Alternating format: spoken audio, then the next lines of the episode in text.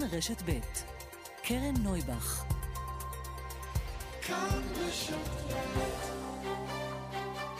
סדר יום עם קרן נויבך, תוכנית אקטואליה אחרת.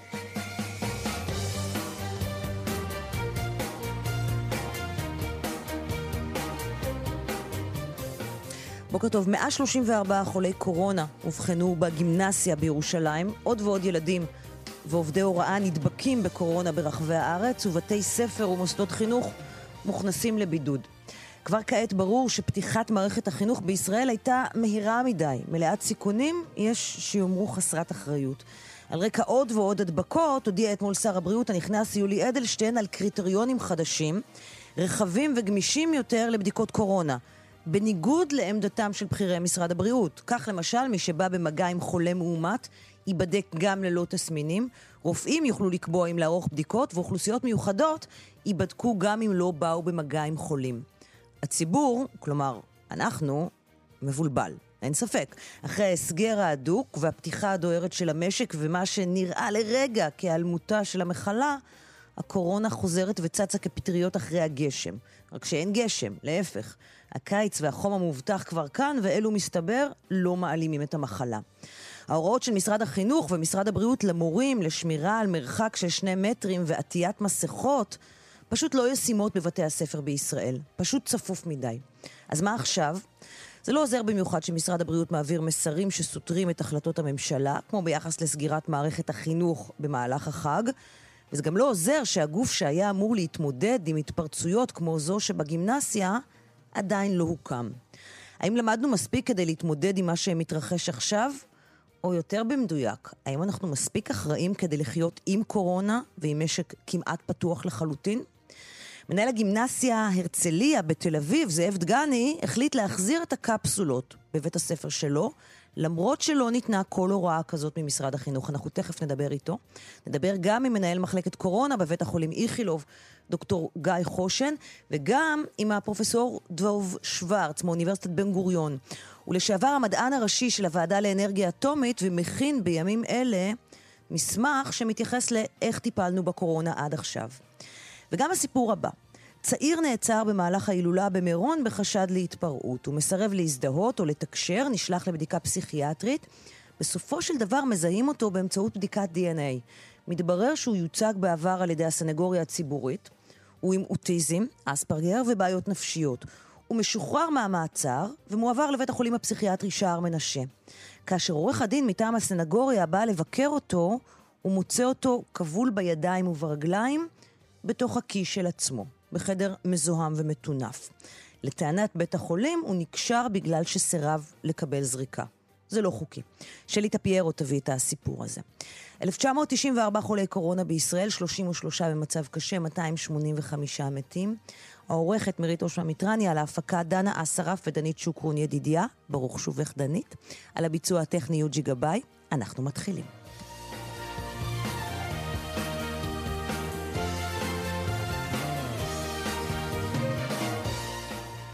שלום לכתבתנו לענייני בריאות, דקלה אהרון שפרן. שלום קרן. תמונת מצב נכון לבוקר הזה של, אה, איך נקרא לזה? ההתפרצויות החוזרות של הקורונה, בעיקר במערכת הבריאות. זאת ההגדרה. בעיקר במערכת החינוך. בעיקר במערכת החינוך, סליחה, כמובן, אה, כן. התרגלנו לדבר כן, על מערכת הבריאות, כן, והנה כן. עכשיו אנחנו רואים. את ההתפרצויות הללו בעוד ועוד אה, מקומות. אמ, אתמול אה, משרד הבריאות אה, דיווח אתמול בלילה על עלייה של 59 נשאים ביממה האחרונה, נכון לעכשיו, אם אנחנו מסתכלים באתר המתעדכן של משרד הבריאות, מדובר ב-17,106 אה, נשאים שאובחנו עד כה. יש ירידה קלה במספר החולים הקשים, מדובר כעת על 33 חולים קשים, מהם 30 מונשמים. אדם אחד נפטר ביממה האחרונה לאחר שנדבק בקורונה, ובכך עולה מספר הנפטרים ל-285 בני אדם. אה, ואת יודעת, קרן, אם אני אה, מנסה להסתכל על המספרים, על הנתונים, יש לנו כאן את הדוח העדכני אה, של מרכז הידע והמידע הלאומי למערכה בקורונה, mm-hmm. אנחנו רואים את הנקודות האדומות, קודם כל ליד ירושלים, מוקד תחלואה שאנחנו רואים שהוא הולך, הוא מתפתח, קודם כל בעקבות באמת התחלואה בגימנסיה, נכון להבוקר מדובר כבר יותר מ-140 תלמידים ואנשי צוות הוראה שחולים בקורונה. גם בהר גילו יש סימון של תחלואה, סימון כתום, זה, את יודעת, זה משהו שהוא רגע לפני האדום, דורש טיפול. גם כאן מדובר בתלמידים או אנשים שהיו במגע, ככל הנראה אולי בהסעות עם תלמידים של הגימנסיה. אנחנו רואים מוקדים נוספים בבת ים ובחולון. יש את חורה, שהיא כבר הרבה זמן, חורה בנגב, שנמצאת הרבה זמן כבר בהבהוב אדום, והיא עדיין נמצאת כך. תשמעי, אתמול מנכ"ל משרד הבריאות היוצא, משה בר סימנטוב, אמר שמדובר בגימנסיה העברית, אבל ממש לא רק בגימנסיה, הוא אומר שמדובר בעוד מוקדים, והוא אומר גם שמדובר בתמונה שרואים אותה כבר כמה ימים, של מספרים שלא ראינו אותם לפני כן. ונשאלת השאלה באמת לאן אנחנו הולכים. הימים הקרובים והנתונים שאנחנו נראה בימים הללו הם מאוד מאוד קריטיים כדי להבין באמת לאן זה הולך. אבל את יודעת, קרן, אתמול שמענו משר הבריאות הנכנס, אדלשטיין, על שינוי מאוד מאוד דרמטי במדיניות של הבדיקות. של הבדיקות, כן. שזה שינוי דרמטי בעיקר, בהתחשב בזה שבכירי משרד הבריאות, הפרופסור סדצקי והפרופסור גרוטו ובר סימנטוב, לדעתי, איתם, או, כלומר, זה היה הקו שהם הנחו, אמרו כל הזמן שצריך לעשות בדיקות רק במקרים מאוד מאוד ספציפיים. הייתה להם סוג של התנגדות עקרונית, קודם כל לבדיקות סקר. הם אמרו שהן מיותרות, אבל גם לעשות בדיקות במקרים שאין תסמינים, במקרים שהם לכאורה גבוליים. זה, זה איזושהי עמדה מקצועית שאנחנו שמענו אותה, אני חושבת, מתחילת המשבר הזה, mm-hmm. גם מפרופסור גרוט וגם מפרופסור סדצקי, אה, בעצם ניסו להסביר למה אין טעם בביצוע בדיקות אה, אה, רבות, בוודאי בלי תסמינים. ומה שאתמול שר הבריאות הנכנס אדלשטיין מודיע עליו הוא בעצם משהו שהוא אה, הפוך לחלוטין. אה, הוא מדבר על כך שמעגל הנבדקים יורחב בצורה כזאת שגם אנשים ללא תסמינים יוכלו להיבדק. הוא מדבר גם על אנשים אה, שהם בני בית של חולה מאומת, גם אם אין להם תסמינים הם פעמיים. וגם הוא מציין שהדבר ייתכן, בעצם אנשים ללא תסמינים יוכלו להיבדק לפי שיקול הדעת של הרופא המטפל. Mm-hmm. וזאת אה, באמת... אה, אה, זה לא היה משהו ש... שעשויה להרחיב באופן משמעותי את היקף הבדיקות. דקלה, זה לא משהו שדובר עליו כבר מזמן? זה לא משהו שעלה כבר בעבר. אני זוכרת, אני זוכרת אה, את אנשי משרד הבריאות מדברים על האפשרות שרופא יוכל לשלוח, רופא משפחה או הרופא של קופת חולים, יוכל לשלוח אותך לבדיקה על, על סמך ההחלטה שלו. זה דבר שדובר עליו כן, בעבר. אבל עד, כן, אבל עד עכשיו אה, לא, אה, בן אדם ללא תסמינים הייתה היום מאוד מאוד מאוד קשה להשיג אה, בדיקה לקורונה, גם, עם, גם אנשים עם תסמינים שהם לא התסמינים המובהקים שהם מוכרים לקורונה, אנחנו שומעים, הפניות הללו ממשיכות גם להגיע אלינו, mm-hmm. מתקשים להשיג הפניות לבדיקות לקורונה הרבה מאוד פעמים, ועכשיו אומרים לנו שזה ישתנה. ועוד מילה אחת, קרן, את יודעת שאנחנו אה, דיברנו אה, לא, לא פעם ולא פעמיים על השאלה בעצם מה קורה בזמן של ההפוגה, והאם נערכו לקראת ההתפרצות הבאה שעשויה להיות, או בעצם מה חשבו לעשות ברגע שיהיו התפרצויות במערכת החינוך, כי זאת לא באמת הפתעה, כלומר, אני חושבת שזה לא היה תסריט מופרך בכלל mm-hmm. לראות התפרצויות במערכת החינוך. אתמול בערב, אה, לראשונה, ראש שירותי בריאות הציבור, אה, פרופ' סיגל סדצקי, מעבירה מסמך למנכ"ל משרד החינוך אה, שמואל אבואב, לקופות, לקופות חולים, למד"א, לרופאים המחוזיים, ובו לראשונה בעצם אומרים מה עושים במקרים של הדבקות במערכת חינוך בצורה מסודרת. היא כותבת שם, אם יש של, שלושה חולים או פחות, אז אה, סוגרים את המקום, סוגרים mm-hmm. את המוסד החינוכי, כך, כך ממליצים.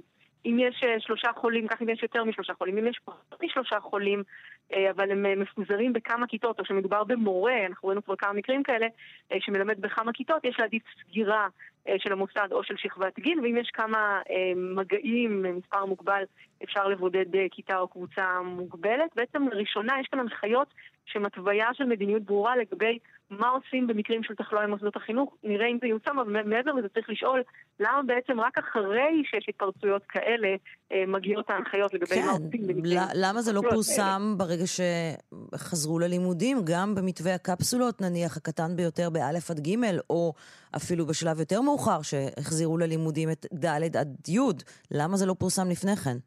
ממש ככה, אנחנו שמענו גם על הבלבול שיש בקרב אנשי צוות, בקרב מנהלים, לגבי מה עושים עכשיו. האם אה, צריך אה, לסגור, האם מבודדים, איך מתקבלת, מתקבלת החלטה. וגם כאשר אנחנו שאלנו בעניין הזה את משרד הבריאות, הגשנו שאילתות בנושא, נאמר לנו שכל מקרה ייבחן לגופו, כשזאת באמת תשובה קצת בעייתית כשמדובר במערך לאומי, באיזושהי כן. בעיה שצפוי שהיא תצוץ ביותר ממקום אז בואי, את, בואי תישארי איתנו לשני הרעיונות הבאים שנעשה, שעוסקים בדיוק בזה, והראשון שנדבר איתו הוא הדוקטור זאב דגני, מנהל הגימנסיה הרצליה בתל אביב. שלום, דוקטור דגני. שלום וברכה. אתה על דעת עצמך אה, מוציא אתמול בצהריים הודעה אה, שאתה חוזר למתווה הקפסולות. לא מחכה להנחיות משרד החינוך, לא מחכה להנחיות משרד הבריאות. למה בעצם אתה מחליט את ההחלטה הזאת?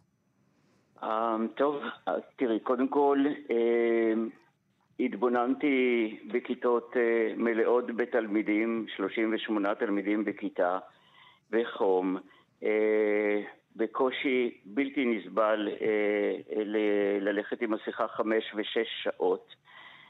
התלמידים לא עומדים בזה. כשיוצאים לחצר, בוודאי ובוודאי הקושי הזה הוא עוד יותר גדול.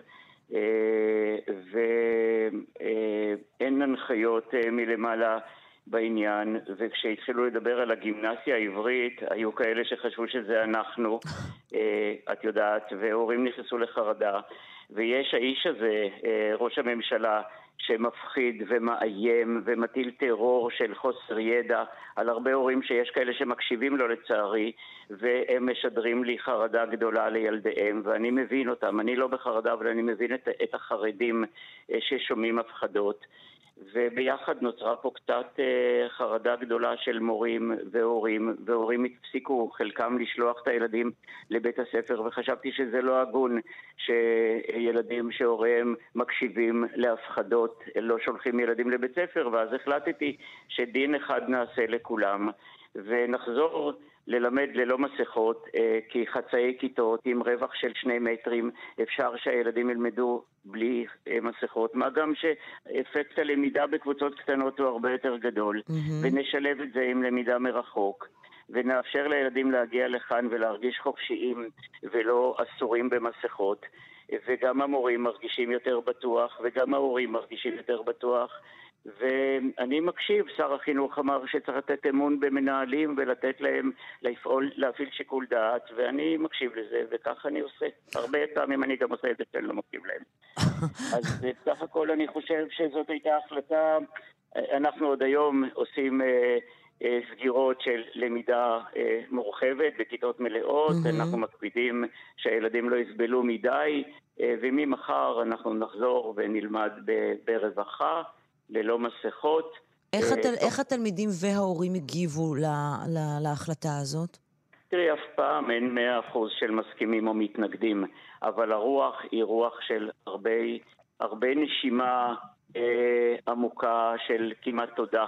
גם אה, ועד ההורים, שאני בקשר מאוד מאוד יומיומי איתו, וגם המורים פה באו אתמול באופן ספונטני להגיד, וואו, איזה יופי שאפשר שאנחנו נקבל החלטות מושכלות וכך הלאה.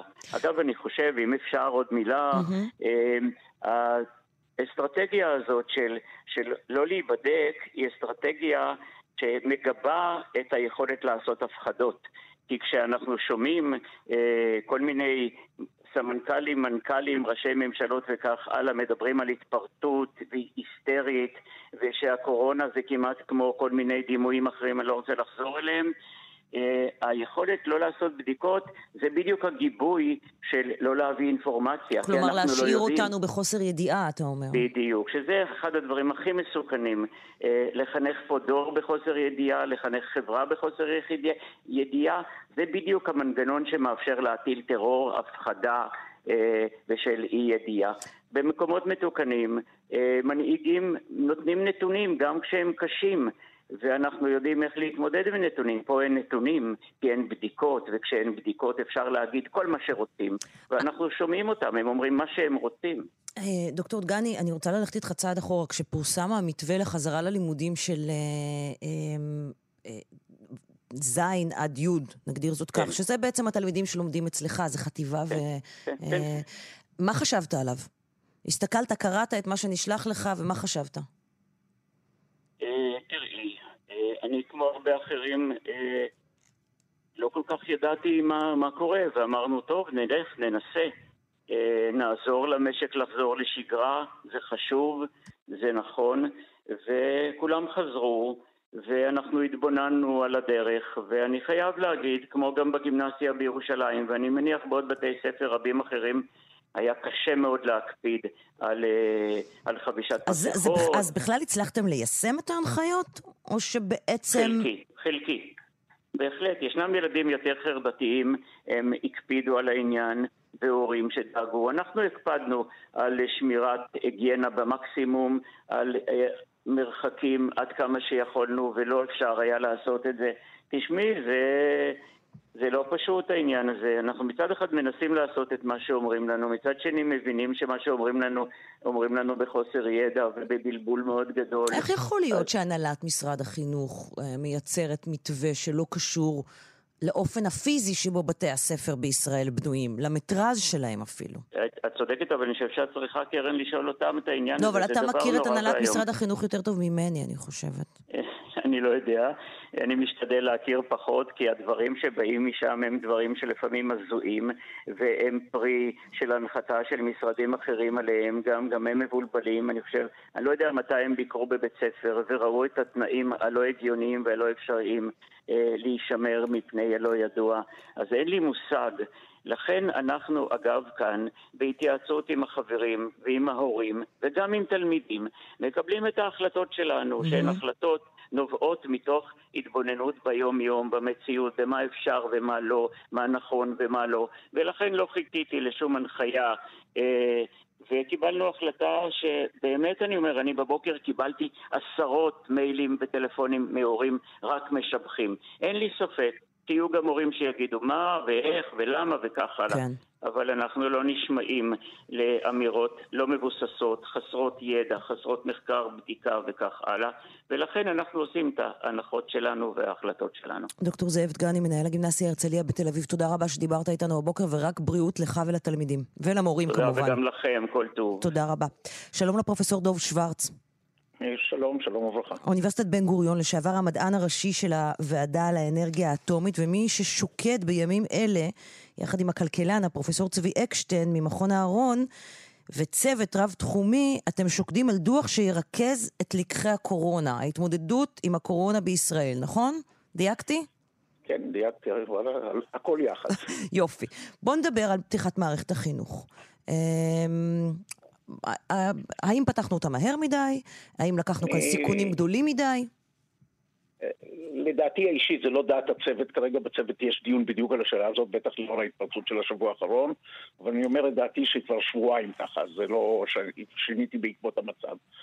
אה, אנחנו בערך בתחילת אפריל או אמצע אפריל, אה, קיבלה, ממשלת ישראל קיבלה החלטה, או החלטה, אני לא יודע איזה החלטה, אבל ראש הממשלה וראש המועצה לביטחון לאומי עמדו במסיבת עיתונאים והכריזו, מצאנו לעצמנו מדינת ייחוס. מדינת הייחוס נקראת אוסטריה. Mm-hmm. למה?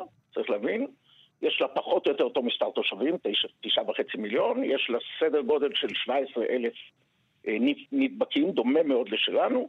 יש להם פי שניים יותר מתים מאיתנו, אבל זה בדיחה אני אגיד, זה ראש הממשלה מתגאה, אבל חוץ מאשר שזה בעצם פי שניים היחס אצלנו, אצלם יש פי שניים יותר גילאי 65 ומעלה. כלומר, אוכלוסייה הרבה יותר מבוגרת. להם יש 20 אחוז מהאוכלוסייה מ-65 ואצלנו 11 אחוז. תנרמלי את זה ככה. כן, אז זה בעצם אותו דבר. את זה בכל הצוות, זה הכל אותו דבר, אז אני לא אומר שאנחנו יותר גרועים, אבל להגיד שאנחנו יותר טובים לעומת מערב אירופה זה לא נכון.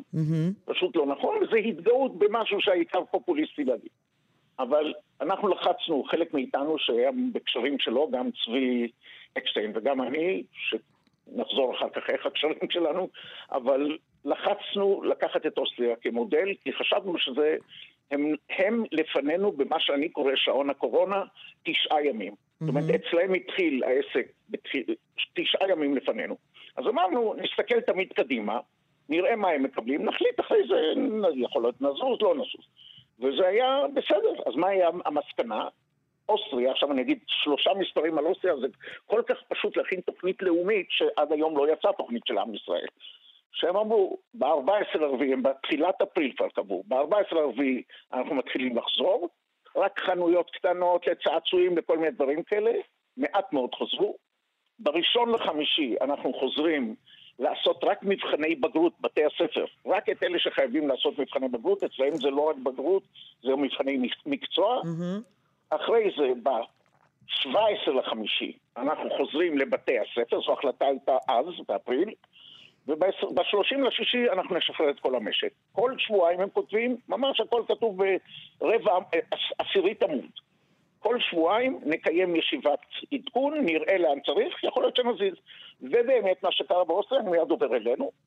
את החזרה ב-17 לחודש, שאמרו כולם יחזרו, החליטו לעשות אחרת. חזרו רק כיתות א' עד ג', או א' עד ו', אני כבר לא זוכר. א' עד ג'. לא, לא, אצלנו א' אה. עד ג', שם אני אה, חושב שזה אולי היה, אין להם חטיבות ביניים כאלה, אני אוקיי. חושב שזה היה עד גיל 14, זה לא חשוב כל כך. ואז אמרו, ואת השאר אנחנו לא מחזירים. למה? עכשיו נקשר את זה אלינו. כי הייתה עלייה, התחילה להתברר להם שיש עלייה מהאזור של ה-15 לחודש. מה-15 למאי התחילה עלייה קטנה אצלם. דומה לזאת שלנו, מיד נדבר מה הם עשו ומה אנחנו לא עושים. אז הם החליטו לדחות את כל תלמידי התיכונים, מחזירים רק עכשיו, היום. היום, היום רק היום מחזירים באוסטריה את תלמידי התיכונים. ואחרי שקיבלו החלטה שהם כתבו ב-17 למאי, הזיזו את זה בשבועיים, כי אמרו, עשינו, בדקנו, ראינו שבאזור ה-15 למאי יש לנו לא עלייה, התאמנו. מה עכשיו עשה ממשלת ישראל? הייתה, קיבלה החלטה בעצם, לא הממשלה, שם, אין, אין מי שמקבל בממשלה, יש רק אחד שמקבל. אז הוא קיבל החלטה, ואני יודע שמהצוות של המל"ל דווקא שחלק גדול חברים שלי, ואני לא הכל מסכים איתם, אבל המליץ מאוד לאמץ את השיטה האוסטרית, mm-hmm. עם התאריכים, כי תמיד זה, אני יודע, בתנ"ך כתוב לפיד האש שהולך לפני המטחנה. נדע מה קורה להם, נדע מה לנו, זה נקודת ייחוס נהדרת. התקבלה החלטה, עוד לפני ההחלטה, אמרו זה מה שנעשה. מה זה אומר אצלנו? כשאמרנו שבתי ספר חוזרים ב-17 למאי באוסטריה, תוסיפי עשרה ימים, יוצא 26-27 למאי, נכון? Mm-hmm. מוסיפים קדימה. כן. אבל כנראה שהתבלבלו בממשלה, הורידו עשרה ימים, הלכו לשלישי לחמישי ושחררו את הילדים כיתות א' עד ג'. פשוט סימן, הפוך. זאת אומרת, פתאום אנחנו מקדימים את אוסטריה בשלושה שבועות. שלושה שבועות. כלומר, המדינה שהייתה אמורה להיות מדינת ההתייחסות שלנו, שהיא... הפכה להיות מדינת התייחסות לעתיד. כן. זאת אומרת, אנחנו נסביר להם. הרי ביבי הסביר יפה בטל... ברדיו ובטלוויזיה, אנחנו גם מייעצים להם. אז הייעוץ שלו לקנצלר, החבר שלו, זה אני אלוף, אני שף הניסיונות שלך שלושה שבועות קודם. זה אחד. ואז אני, אני אגיד בזהירות, מאחר ויש לי שמונה נכדים, שניים מהם הלכו לקפסולות האלה, mm-hmm. אז זה נראה היה סביר, למרות שאני חשבתי שזה מסוכן. סביר במובן הזה שהם בודדו את הילדים בקפסולה, והאוטובוסים של ההסעות היו באמת אוטובוסים עם 15 ילדים בכל קפסולה, הכל היה נראה סביר. והמורה, עכשיו אני מדבר על החדשות של הבוקר, המורה נשארה עם קפסולה, זאת אומרת, מורה הייתה צמודה לקפסולה אחת, לא לארבע. Mm-hmm. כל זה, את אומרת, סיכון, אני חושב שזה סיכון שהיה מיותר, אני לא רוצה להגיד אה, דרמטי, אבל סיכון מיותר. יחד עם זה, עכשיו בוא נגיע לתיכונים. ב-15 לחודש התקיים, יום שישי, מתקיים דיון בממשלה, והחליטו ארבע החלטות אחת אחרי השנייה. הראשונה, ב-10 בבוקר חוזרים ללימודים של כל התלמידי התיכונים, השנייה בשעה 12 התברר לאבואב, אחרי שהכין חודשיים את כל התוכנית. שאין לו בעצם כיתות להחזיר את כולם. מה זה כולם יחזרו? הוא רוצה לשמור קפסולות, אז הוא לא יכול. אז ביטלו את הקפסולות. בשעה שלוש הודיע שי חג'אג', מנהל ה... יושב ראש מועצת הרשויות האזוריות, המועצות האזוריות. אמר, יש לי בעיה, אין לי אוטובוסים להציע בקפסולות. אז בשעה ארבע יצא הוצאה, יום שישי בארבע יצאה הודעה, גם זה בוטל. ולכן פתאום נוצר מצב, ב-17 לחודש, חזרו כולם, אין קפסולות, ביטלו את הקפסולות באותו יום, ביטלו את הקפסולות.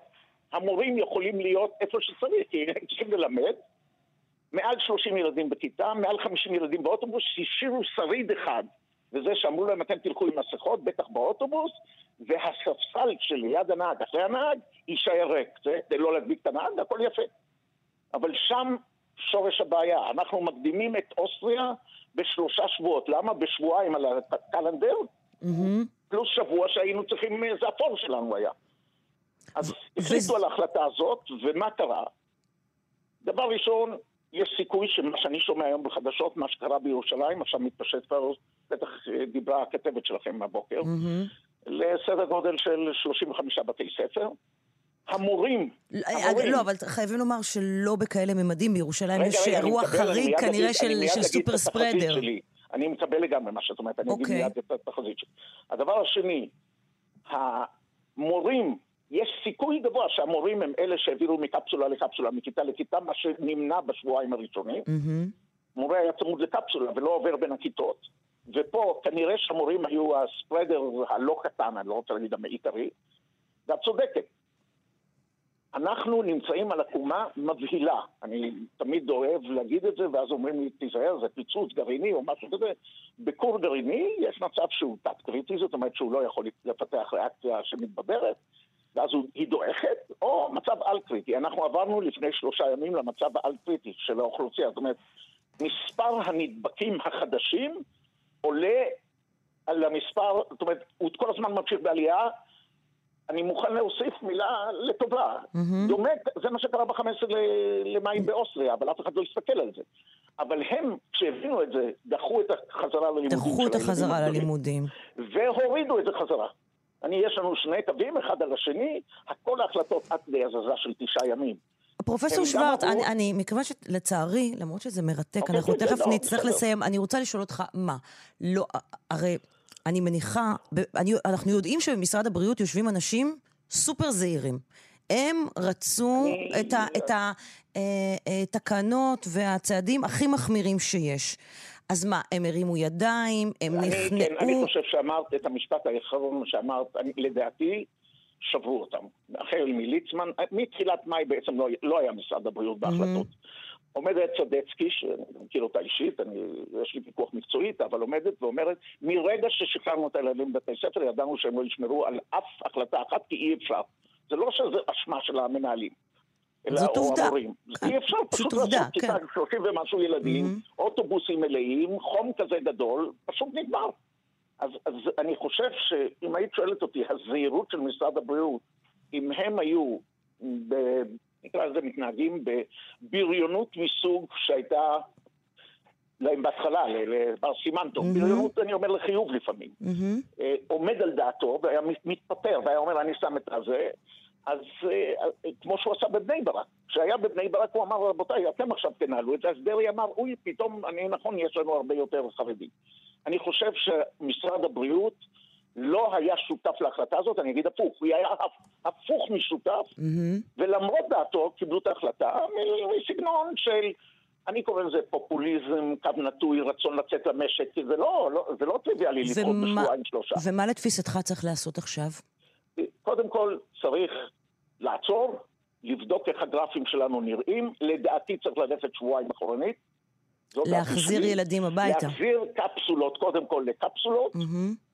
ואת הילדים המבוגרים להשאיר בבית לשבוע-שבועיים, כי זמן האינקוביישן של המחלה הזאת זה שבועיים. את עשית את זה ב-17 לחודש, עכשיו את מקבלת את התוצאה. כן. זה תמיד שבועיים קדימה. כן. זו הבעיה העיקרית, ואני אגיד את זה, ראיתי שיש קבינט קורונה, mm-hmm. אני יכול להגיד מניסיוני האישי, בתפקיד בכובע הקודם שלי, ועדה לאנרגיה אטומית, הייתי מעורב אישית בשני תאריכים חשובים במדינת ישראל. אחד היה ב-2007 שהיה קשור לכורים גרעיניים במזרח התיכון. קיימו דיונים אצל אולמרט מההתחלה ועד הסוף, עם ועדות על ועדות שבדקה את כל אנשי המקצוע, ולא תמיד קיבלו את, דעתן, את דעת כל איש מקצוע. לא, אבל לא היה מצב שבו כל משרד ממשלתי, תקשיבי מה קורה, כל משרד ממשלתי היום, יש לו יועץ שלו לענייני קורונה. כן.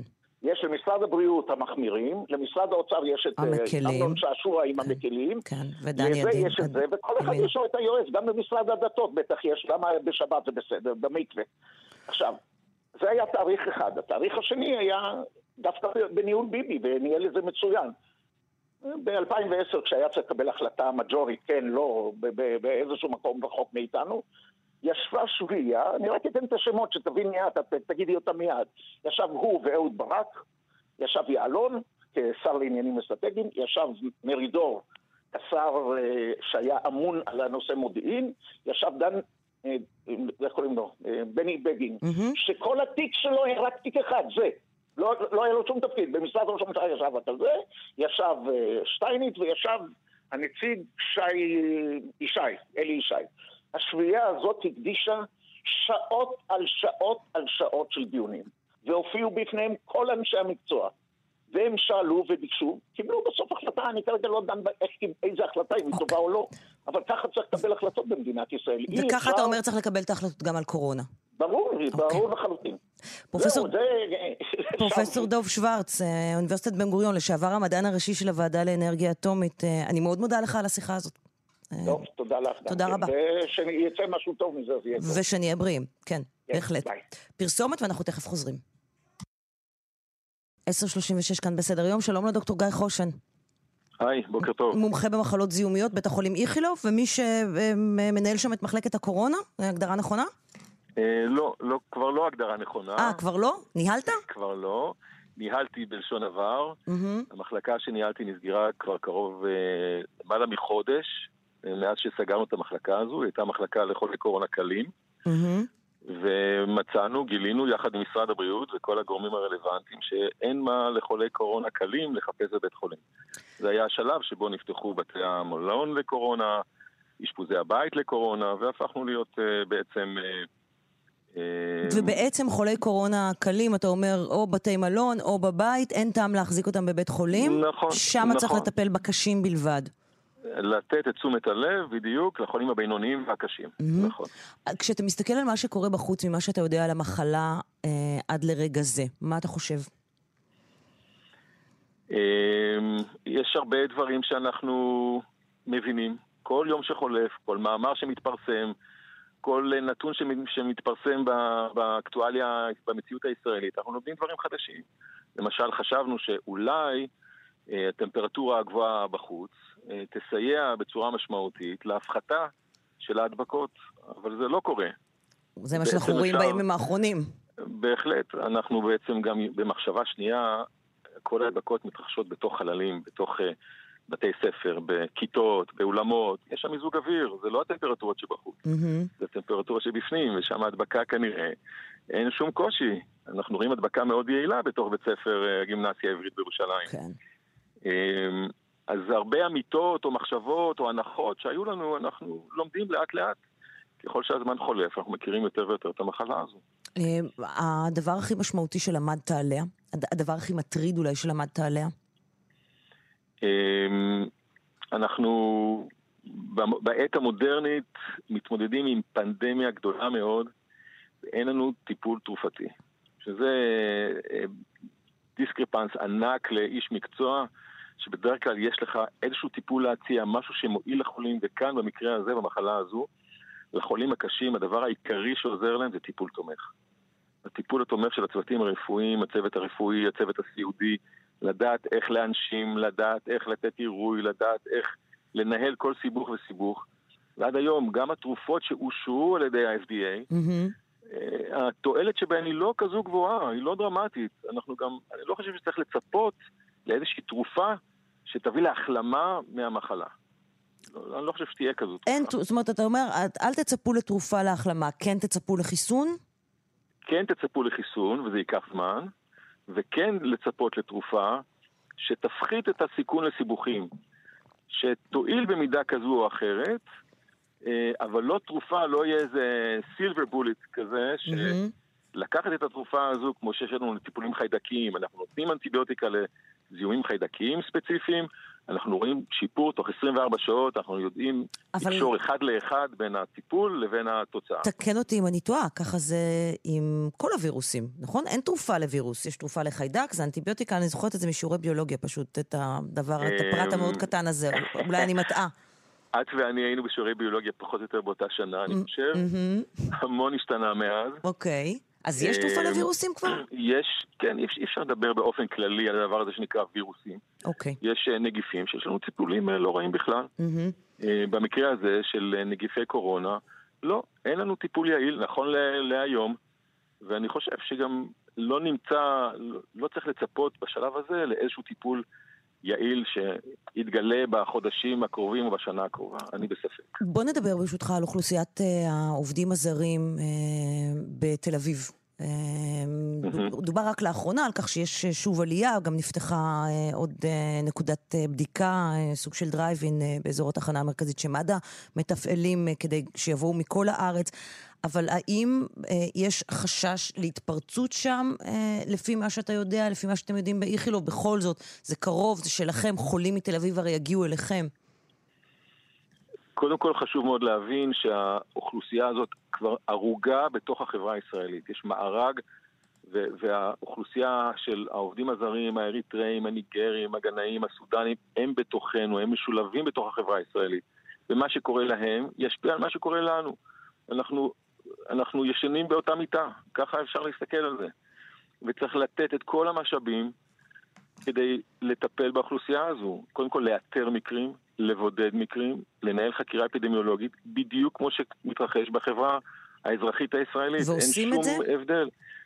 אני חייב לומר לך שמתוך מה שראיתי בחדשות, אני חושב שצריך לעשות מאמץ יותר גדול. צריך לעשות את מה שעשו בדיעבד בבני ברק, שלא לחזור על אותה טעות בבני ברק, שיש לנו אוכלוסייה שהיא אוכלוסייה מיוחדת עם מאפיינים ייחודיים של שפה ותרבות וגישה לתקשורת ולפרסומות ולתשדירי שירות בטלוויזיה, שאולי אין להם. Mm-hmm. וצריך להגיע לראשי הקהילה, וצריך להיעזר ב, ב, בארגונים, בארגוני הסיוע שכבר עובדים בשטח שנים. אה, רופאים לזכויות אדם, אה, אה, המרפאה של משרד הבריאות בתחנה המרכזית. צריך להיעזר בארגונים האלה כדי להגיע אל מנהיגי הקהילה, להגיע אל, ה, אל האוכלוסייה הזו, להתגבר על משוכת החשדנות ו, ופשוט לנהל חקירה אפידמיולוגית משמעותית סיקור משמעותי של האוכלוסייה בסדר גודל, לדעתי, יותר גדול ממה שכרגע מתרחש. דוקטור גיא חושן, מומחה במחלות זיהומיות, בית החולים איכילוב, תודה רבה שדיברת איתנו הבוקר. בשמחה, קרן. תודה. פרסומת, ותכף נחזור. 10.44 כאן אה, בסדר יום. אה, לפני זמן קצר הותר לפרסום שהמשטרה חשפה רשת של סחר בנשים למטרות זנות. אמ, שפעלה אה, במסווה, בדירות, מה שנקרא דירות דיסקרטיות, לא סובל את המילה הזאת, אה, במסווה של מתן אה, שירותי עיסוי, ונוהלה על ידי אישה, אישה מרמת גן, יחד עם בן הזוג שלה. שלום לדניאל אלעזר כתבנו. שלום קרן. איזה עוד פרטים נוספים אנחנו יכולים לספר בשלב הזה? כן, אז uh, הפרט אולי כרגע שהכי uh, מפתיע גם את המשטרה וגם את uh, מכריה של אותה אישה שאנחנו כבר משוחחים איתה כרגע, שמדובר בדמות מוכרת בעבר בתחום הספורט, מי שהייתה אלופת ישראל באתלטיקה בשנות האלפיים, השתתפה גם במספר אליפויות עולם. והיא זו שעל פי החשד עומדת uh, בראש... נאמר רק שבשלב הזה יש עדיין צו איסור פרסום על שמה, לכן אנחנו לא נכון, לא אומרים אותו נ... כמובן.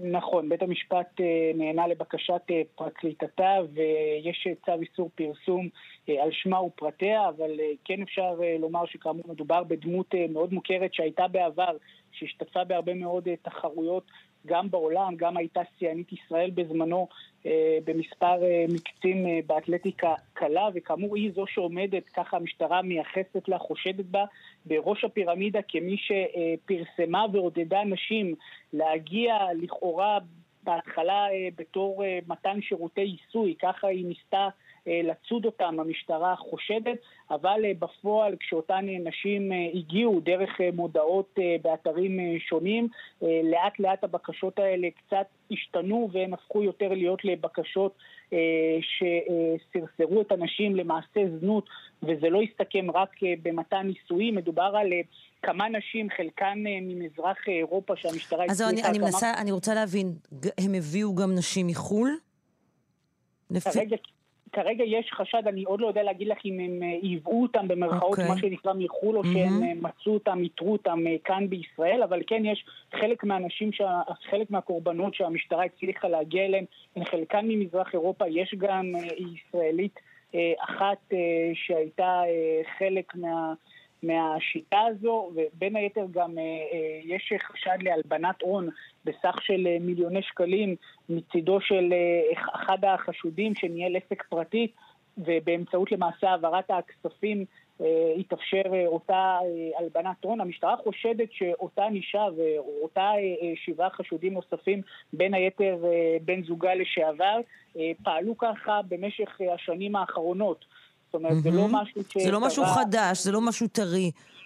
נכון, זה משהו, ככה המשטרה חושדת מהשנים האחרונות, החקירה עצמה... עכשיו, אה, נאמר, הארכת המעצר היא ממש ברגעים אלה, נכון? כן, בבית משפט אה, השלום אה, בתל אביב, ממש ברגעים אלו הארכת מעצרה של האישה שכאמור צו ייצור פרסום עדיין הוצא על שמה.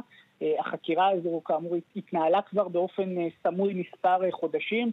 אותה אישה פרשה מזמן מתחום הספורט, היא לא עסקה בזה בשנים האחרונות, אבל כן, לפני שהיא פרשה, אנחנו יודעים גם שהיא הייתה דמות חינוכית, היא ימנה נערות צעירות, היוותה להם איזשהו מודל לחיקוי שראו בה דמות חינוכית, וחלק מהאנשים במועדון שאותה אישה עבדה בעבר, שאנחנו משוחחים איתם היום, פשוט אה, היו בתדהמה כשהבינו אה, במי מדובר. אתה, אתה כבר, אתם כבר דיברתם איתה? אה, איתי שיקמן כתבנו נמצא בהארכת מעצר, אתם עושים כמובן, מסקרים את הסיפור הזה ביחד. שוחחתם כבר עם האישה? לא, האישה, האישה כרגע, גם לדעתי, אני לא שם בבית mm-hmm. משפט, אבל לא מביאים אותה פיזית לא מביאים אותה פיזית לשם. בגלל הקורונה, בגלל היא הקורונה. עולה בווידאו קונפרנס, נכון, mm-hmm. היא עולה בווידאו קונפרנס, ככה שבכל מקרה היא עצמה לא נמצאת שם פיזית. ממה שאני מבין, גם בני, אין, אין לה בני משפחה כאן בישראל. יש לה, עד כמה שהבנתי, בת אחת שאני כמעט, אה, ממה שהבנתי מהאנשים, נמצאת באוקראינה. Okay. אוקיי. בן זוגה לשעבר, כאמור, הוא גם נעצר, אז אין לה כאן אה, משפחה. אה, מלבד באמת פרקליטתה עורכת הדין אורית חיון שמייצגת אותה כעת. כן, ונביא עוד פרט שאיתי מביא עכשיו מתוך הארכת המעצר. ב-2017 הואשמה חשודה בסחר בנשים בהפעלת דירה אחת של סרסרות וזנות, אבל כתב האישום בוטל. הדבר הזה עלה במהלך הדיון בהארכת המעצר. הנציג של המשטרה אמר שהוא מכיר את הנושא, אבל החקירה הנוכחית, שעניינה בפעילות של למעלה מחמש שנים, קשורה לרשת שלמה ומקיפה של סחר. עוד אמר נציג המשטרה בדיון, הרשת פעלה מספר שנים רב, לפחות חמש שנים. במהלך הזמן הזה, כמו שאמרת, הם גרפו מיליוני שקלים שהוסבו והולבנו באמצעים מתוחכמים. טוב, אנחנו... נכון, נמשיך... ובין, ובין הרשת, באמת, בין השמונה, בעיקר גם מספר נשים ששימשו uh, כפקידות, שהיו אחראיות על התיאומים ועל גביית הכספים. uh, מעבר לאותו גם uh, בעל עסק שבין היתר סייע להלבנת ההון, כך על פי החשד. דניאל, תודה רבה על הפרטים האלה. תודה. שלום לסתיו ארנון. שלום לסתיו ארנון. שלום, צהריים טובים. שומעת אותי סתיו? כן. אהלן. ממארגנות מצעד הנשים מיוזמות שביתת הנשים ב-2018, זה בהמשך ישיר כמובן, אה, הנושאים האלה. אה, ונביא עוד נתון, ותכף תסבירי מה הולך לקרות היום, להתרחש היום בערב. אה, נעמת מדווחת לפני זמן קצר על עלייה של למעלה מ-100 אחוזים בפניות לקו החם שלהם בנושא אלימות במשפחה בהשוואה לאותה תקופה mm-hmm. אשתקד. אה, מדברים על עלייה דרמטית אה, במספר הפונות אה, שנרשמה בחודשים אפריל ומאי. נכון. הפונות מרביתה נשים, יש גם פניות של גברים כמובן, וכל זאת על רקע אלימות במשפחה. רק ניתן את המספרים, באפריל השנה 76 פניות, אפריל 19, 40 פניות, זה כמעט 100 אחוזים. נכון. מה מתרחש היום בערב?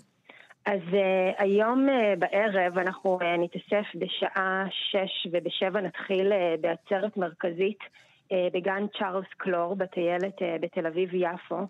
Uh, באמת uh, במחאה על האלימות הגוברת uh, וככה לעשות uh, פשוט סוף לאלימות נגד נשים. Uh, מתחילת מרץ, uh, עם כל משבר הקורונה, נרצחו שמונה נשים על ידי בני זוג, בני משפחה, והמציאות הזאת היא פשוט אה, בלתי נסבלת יותר. כמו שאמרת, אה, ב-2018 אנחנו יצאנו במחאה בעקבות, בעקבות זה שבאותה שנה נרצחו 26 נשים, ודרשנו להעביר את התקציבים שהיו תקועים אז וגם היום לתוכנית חירום לאומית למניעת אלימות כלפי נשים. אנחנו מדברים על 250 מיליוני 250 שקלים. 250 מיליון שקלים mm-hmm. שתוקצבו עוד ב-2017. Mm-hmm. התקציבים האלה אה, בעצם הם על פי החלטת ממשלה והם לא מעוגנים בחוק. וככה קורה שבכל שנה אנחנו בעצם אה, תלויות, אנחנו והביטחון שלנו תלויות בעצם בהחלטות שרירותיות. למה אה, למשל הכסף הזה יכול לשמש? בואי תני לי דוגמאות פרקטיות הזאת... שלאן הכסף הזה צריך היה ללכת ולא הלך. התוכנית הזאת היא, היא מאוד מפורטת, והאמת שהיא תוכנית מצוינת, אה, שנכתבה, אה, וההמלצות שלה מ-2014, זאת אומרת, היא נכתבה במשך שלוש שנים. והיא כוללת uh, כמה זרועות. אחת מהן היא באמת שיפור המענים לנפגעות, לנשים שסובלות מאלימות במשפחה, אם זה uh, יצירת uh, עוד... עוד מקלטים והקצאת עוד משאבים לשיפור המענים הקיימים.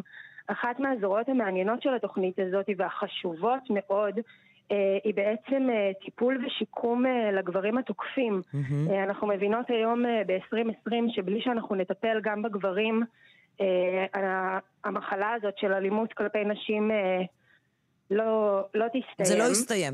אין דרך, אין דרך לפתור את זה בלי לתת מענה אמיתי לגברים ככה. עצמם. וחוץ מזה, התוכנית הזאת כוללת שיפור כולל ועמוק בכל הטיפול במשטרת ישראל. ב, ב, בעצם מרגע קבלת התלונה והטיפול, הצבת עובדים סוציאליים, עובדות ועובדים סוציאליים בתחנות המשטרה, ובאמת איזשהו שינוי מדיניות עמוק בנושא הזה. אנחנו כמובן גם קוראות לחינוך, לשוויון מגדרי, החל מגילאי הגן.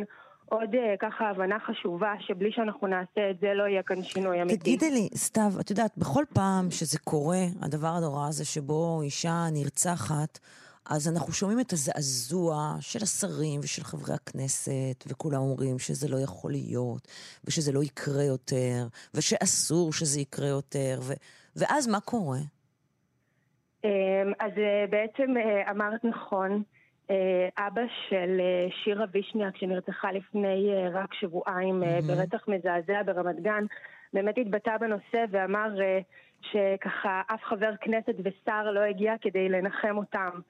אה, ובאמת אנחנו עכשיו אה, רואות את הקמתה של אה, ממשלה גדולה מאוד ומנופחת עם המוני שרות ושרים, בלי שיש שרה אחת לענייני שוויון מגדרי. וככה, באמת הנושא הזה צריך להיות בראש סדר היום. כמו שאת אומרת, זה לא מספיק להגיד כמה זה נורא ואיך זה לא צריך להיות ככה, כי לאלימות במשפחה זאת מחלה חברתית שיש לה פתרון. כמו שאמרנו מקודם, כבר המליצו וניסחו וכתבו ותקצבו תוכנית והכסף פשוט תקוע. זאת בעיה שיש לה פתרון ואנחנו לא מוכנות יותר לקבל את המצב הזה שבישראל כמעט בממוצע אחת לשבועיים נרצחת אישה. זה פשוט אה, מציאות בלתי נסבלת.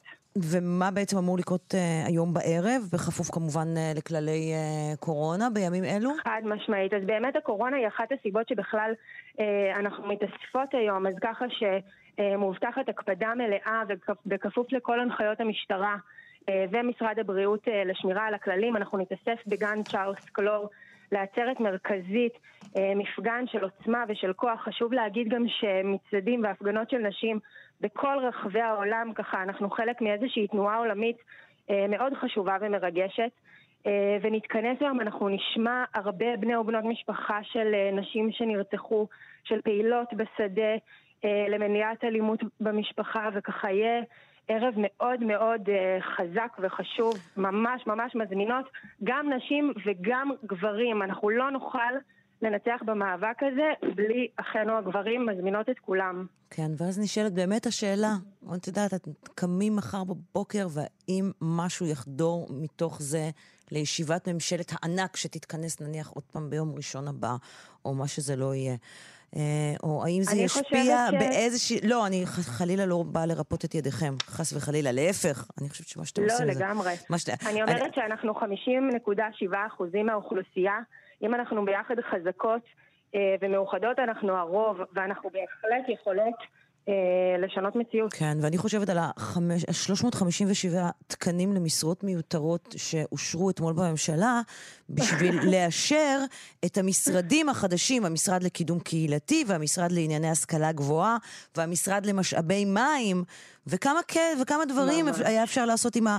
אמנם רק 104 מיליון שקלים, אבל אם היו לוקחים את הכסף הזה ומסיטים אותו ומוסיפים אותו ל-250 מיליון שאף פעם לא הגיעו ליעדם, ממש. אולי היו פה כמה נשים וילדים וגברים בטוחים יותר, אם, אם רק זה היה קורה.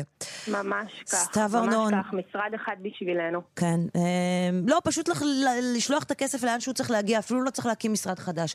ממארגנות אה, מצד אנשים, יוזמות שביתת אנשים ב-2018, תודה רבה שדיברת איתנו, בהצלחה הערב. תודה רבה, קרן. בהצלחה של כולנו. אנחנו אה, מסיימים את השעה הראשונה של אה, סדר יום, תכף שעה שנייה. אה, נביא סיפור בלעדי של שלי טפיירו על... אה, חולה שנקשר בצורה באמת בלתי נסבלת בשער מנשה.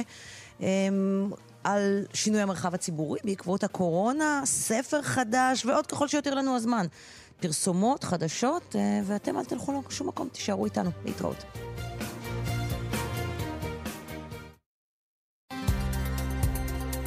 כאן רשת ב' קרן נויבך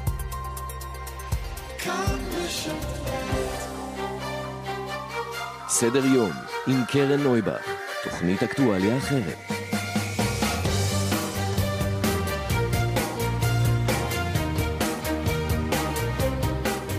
בוקר טוב, 11 ו-6 דקות, שעה שנייה של אה, סדר יום. תכף אה, עדכון קורונה במערכת החינוך. אחרי זה, הסיפור הבא, צעיר שאושפז בבית החולים הפסיכיאטרי שער מנשה, נחבל בידיו וברגליו בניגוד לנהלים והושאר בחדר מזוהם ומטונף בתוך הכיס שלו.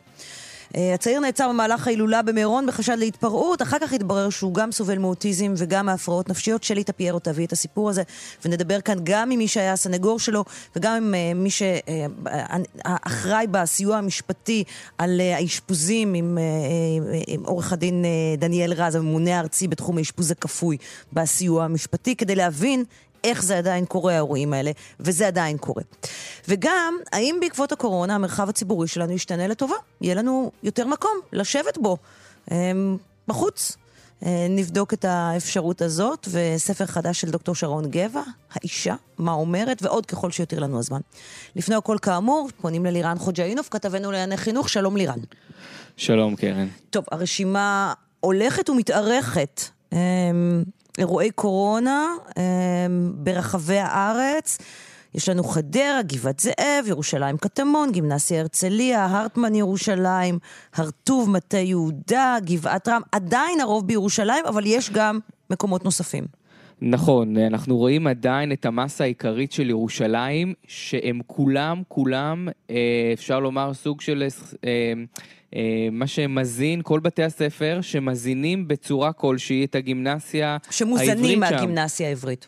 נכון, כי כן. אנחנו רואים, אם זה אחים ש, אה, של ילדים שלמדו בגימנסיה, כלומר אה, בתי ספר יסודיים שמזינים כמובן את הגימנסיה אה, רחביה, mm-hmm. אם זה מורים שלימדו אה, בכמה בתי ספר שהיו גם בגימנסיה, ואם זה אולי תלמידים ששיחקו אחר הצהריים עם תלמידים מהגימנסיה בחוג כזה או אחר, או, או בתנועת נוער כזה. או נסעו איתם בהסעות באוטובוס. נכון, כלומר mm-hmm. יש פה, אז זה הרמסה העיקרית של ירושלים, אנחנו עדיין רואים ברוב המקומות, אם זה בגבעת זאב, בית ספר יסודי, אופק, אז אנחנו יודעים שם על אה, מור, אה, מורה אחת אה, מקצועית שחולה, והיא גם לימדה בבתי ספר נוספים, ולכן כל 278 תלמידים נכנסו לבידוד, ועוד 35 אנשי צוות, והבית ספר נסגר. Mm-hmm. יש לנו גן ילדים בקטמון, זה ילד חולה בגלל שאביו מורה בגימנסיה.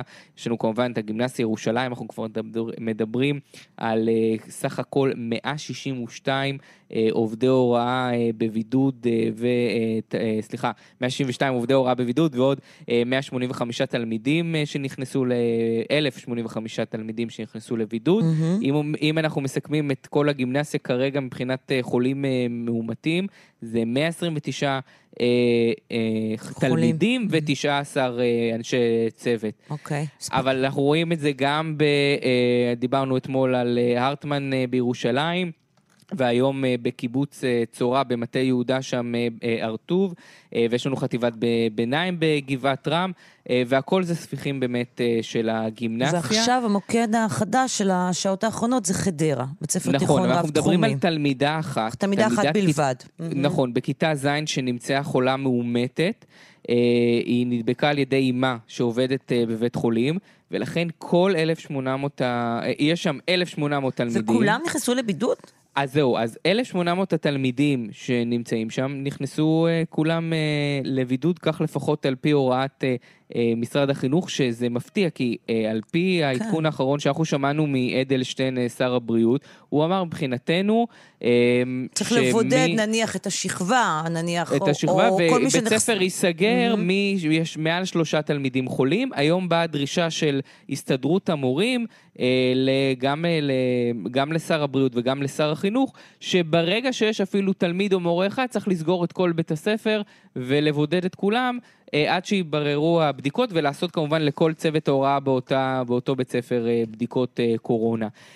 אז ככה אנחנו רואים שזה מתנהל. היום כבר לחדרה הגיע צוות של מחוז חיפה, יחד עם רופאת המחוז, מקיימים שם ממש עכשיו חקירה של משרד הבריאות לבירור באמת מעגלי החשיפה. אמ, וממש עכשיו עד השעה אחת מבטיחים שכל התלמידים יפוזרו חזרה לביתם, וזה מהחלטה אה, של אתמול בערב, סוג של חמ"ל שהקים שר החינוך אה, יואב גלנט. שבו הוא כל ערב בערך ינסה לעשות איזשהו אה, תדרוך עם כל הגורמים המקצועיים, וברגע שיש אירוע כזה נקודתי כמו בחדרה, מיד לשלוח את הרופאה המחוזית של משרד הבריאות ולשלוח נציג של משרד החינוך, כדי באמת לבדוק את הנתונים, כי אנחנו ראינו בשבוע שעבר, רגע לפני שרצו לסגור את כל חטיבות הביניים והתיכונים, ראינו את הפערים האלה בחוסר המידע שהיה למשרד החינוך מול מה שהיה למשרד הבריאות, ולכן אה, מנסים אה, לגשר על הדבר הזה, וסביר להניח שזה עדיין אה, לצערנו לא המילה האחרונה, אנחנו כל היום נשמע על עוד ועוד הדבקות וסגירות של בתי ספר. כן, ובאמת נשאלת פה השאלה, מה הקו? איפה... איפה הקו, ומתי ישראל אה, בפתיחה הזאת של אה, מערכת החינוך נטשה, כמו שתיאר כאן אצלנו פרופסור דוב שוורץ בשעה הקודמת, הרי היה כאן תכנון מדוקדק, אמרנו שאוסטריה זה המודל, שאוסטריה תהיה המודל שלנו, ואנחנו נפתח את מערכת החינוך במשך שבועיים, א' עד ג', קפסולות, ואז נחזיר את אלה, ולאט לאט, ואז אחרי השבועיים הראשונים של א' עד ג', פשוט פתחנו הכל. ואנחנו מערכת החינוך היחידה אה, שפתחה הכל בצורה הזאת. הכל בצורה הזאת כן, בבת בדיוק. אחת. באוסטריה עד עכשיו לא החזירו את כל התלמידים ללימודים מלאים. עד עכשיו, כן? אה, ואנחנו כבר כמעט שבועיים לומדים כולם אה, בלי, אה, בלי הגבלות, בלי קפסולות. בלי קפסולות, בלי. יש הגבלות, לא ממש מיישמים אותן. הגבלות של שני מטרים ושל המסכות, אבל בלי קפסולות, כלומר בקבוצות גדולות, ובאופן טבעי, ברגע שלומדים בקבוצות גדולות, במבנים הפיזיים שיש בישראל, אי אפשר לשמור על המרחק של שני מטר. זה כל מורה וכל תלמיד יוכל להגיד לך את זה. טוב, לירן... וכמובן, ורק מזכירה mm-hmm. לי ורד אה, פלמן, כתבתנו בירושלים, שגם בבית אה, חינוך אה, שם בירושלים שלחו אמש הודעה להורים שתלמידי, שתלמיד בכיתה ט' בשכבה נדבק, ולכן כל השכבה נכנסה לבידוד, גם זה בירושלים, ככה, ה-12 שעות האחרונות. לירן, תודה רבה. אם יהיו עדכונים נוספים, אנחנו כאן. כמובן. שלום לשלי טפיירו, כתבתנו לענייני משפט. שלום, קרן. אה, את מביאה אה, הבוקר את הסיפור הבא. אה, צעיר מגיע לאשפוז בבית החולים הפסיכיאטרי שער מנשה, גם עצם האשפוז עצמו, תכף תסבירי איך הוא הגיע לשם, אבל בסופו של הסיפור, הסנגור שלו, מהסנגוריה הציבורית שבא לבקר אותו, מוצא אותו כבול ברגליים ובידיים, בניגוד לנהלים, בחדר מזוהם ומטונף, בתוך הכיס שלו. כן, קרן, זה... בואי נתחיל ממש בתחילת הסיפור העצוב הזה. במהלך בעצם ההילולה במירון, הצעיר הזה נמצא במקום, נעצר על ידי המשטרה בחשד אה, להתפרעות. הוא מסרב להזדהות, אה, במהלך המעצר שלו הוא לא ממש אה, מצליח לתקשר עם הסנגור שמונה לו מטעם הסנגוריה הציבורית, שמנסה גם להחליף לו סנגורים, בסופו של דבר הוא נשלח לבדיקה פסיכיאטרית. שבה מצליחים אה, באמצעות בדיקת DNA לזהות שמדובר בצעיר שמוכר אה, לרשויות, אה, שסובל מאוטיזם, מהפרעות נפשיות, מחליטים כמובן נוכח מצבו הנפשי לשחרר אותו מהמעצר הפלילי ומעבירים אותו לטיפול, קרן, בדגש על הטיפול, לאשפוז בבית החולים הפסיכיאטרי שער מנשה, שם הוא בעצם נמצא מיום ראשון שעבר. אלא שהסנגור שלו, שמגיע בסוף השבוע האחרון כדי uh, להחתים אותו על איזושהי טופס התחייבות, uh, התייצבות לדיון, מגלה קרן מחזה מחריד, הצעיר הזה מוחזק שהוא קשור למיטה, ברגליו, בידיו, כשמסביבו, על הגוף שלו, בחדר עצמו, כי החדר עצמו מזוהם, מצחין, בלי שאיש מהצוות הרפואי שם לב למצב הקשה הזה שבו הוא בעצם נתון בחסר ישע. אגב, עד לרגע זה לא ברור קרן כמה זמן הוא היה במצב הקשה הזה, כמה זמן הוא נכבה אה, למיטה. Mm-hmm. יתרה מכך, הסנגור שמגיע ומנסה להבין למה הוא בכלל אה, נמצא אזוק למיטה, נאמר לו שלכאורה הוא סירב לקבל איזושהי זריקה. אנחנו חייבים אה, לומר, קרן, מי כמוך יודעת, שמלווה את הנושא הזה מקרוב של פי הנחיות משרד הבריאות, סירוב לקבלת אה, טיפול רפואי לא מהווה עילה. תרופה אינו עילה, כן, לקשירה של אנשים, בשום פנים ואופן. בואי נגיד שלום אה, לסנגור שלו, לעורך הדין מוטי לוי מהסנגוריה הציבורית במחוז צפון. שלום לך. שלום, קרן. מה הסיפור של הבחור? מה קרה שם בעצם? איפה זה מתחיל? זה מתחיל, אני מבינה, בהילולה במירון. כן, ב-12 למאי בהילולה במירון המשטרה עוצרת מאות אה, חרדים שמתקהלים בניגוד להנחיות הקורונה, כולם בעצם משוחררים.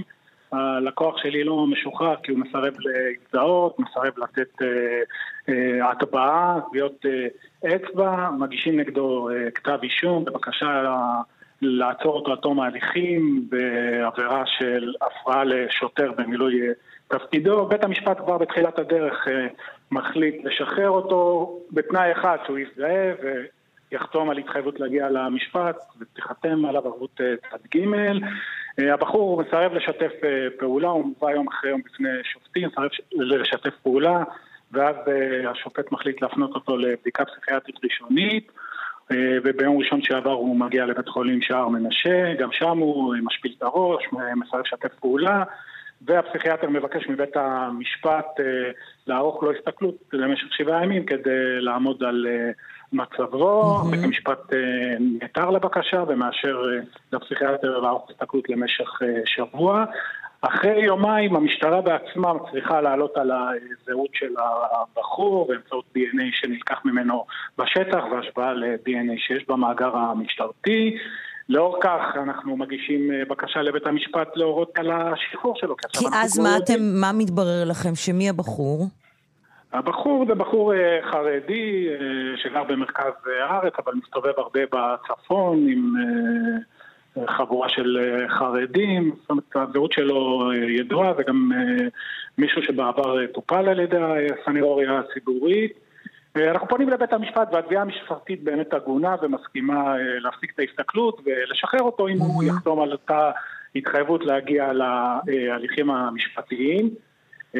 הפסיכיאטר המחוזי שמגלה שעומדים לשחרר אותו מהאשפוז שניתן במסגרת ההליך הפלילי, מוציא בינתיים אה, הוראת אשפוז אזרחית. למה? אתה מצליח להבין למה? מה עכשיו פתאום? אה, כנראה מתרשם שהוא, כנראה מתרשם שהוא מסוכן. זאת אומרת, אחרי שאנחנו, שאנחנו גילינו מי הבחור, אני יצרתי קשר עם המשפחה, והאימא העבירה עליי אבחון שמדובר במישהו שנמצא על הספקטרום האוטיסטי, סובל מאספרגר, אנחנו מעדכנים את בית החולים בעניין, אבל בית החולים מחליט שהוא רוצה שהוא יהיה כמה ימים כדי לברר את המצב עד תום, ומוציא הוראת אשפוז אזרחית שהסיוע המשפטי מטפל בה.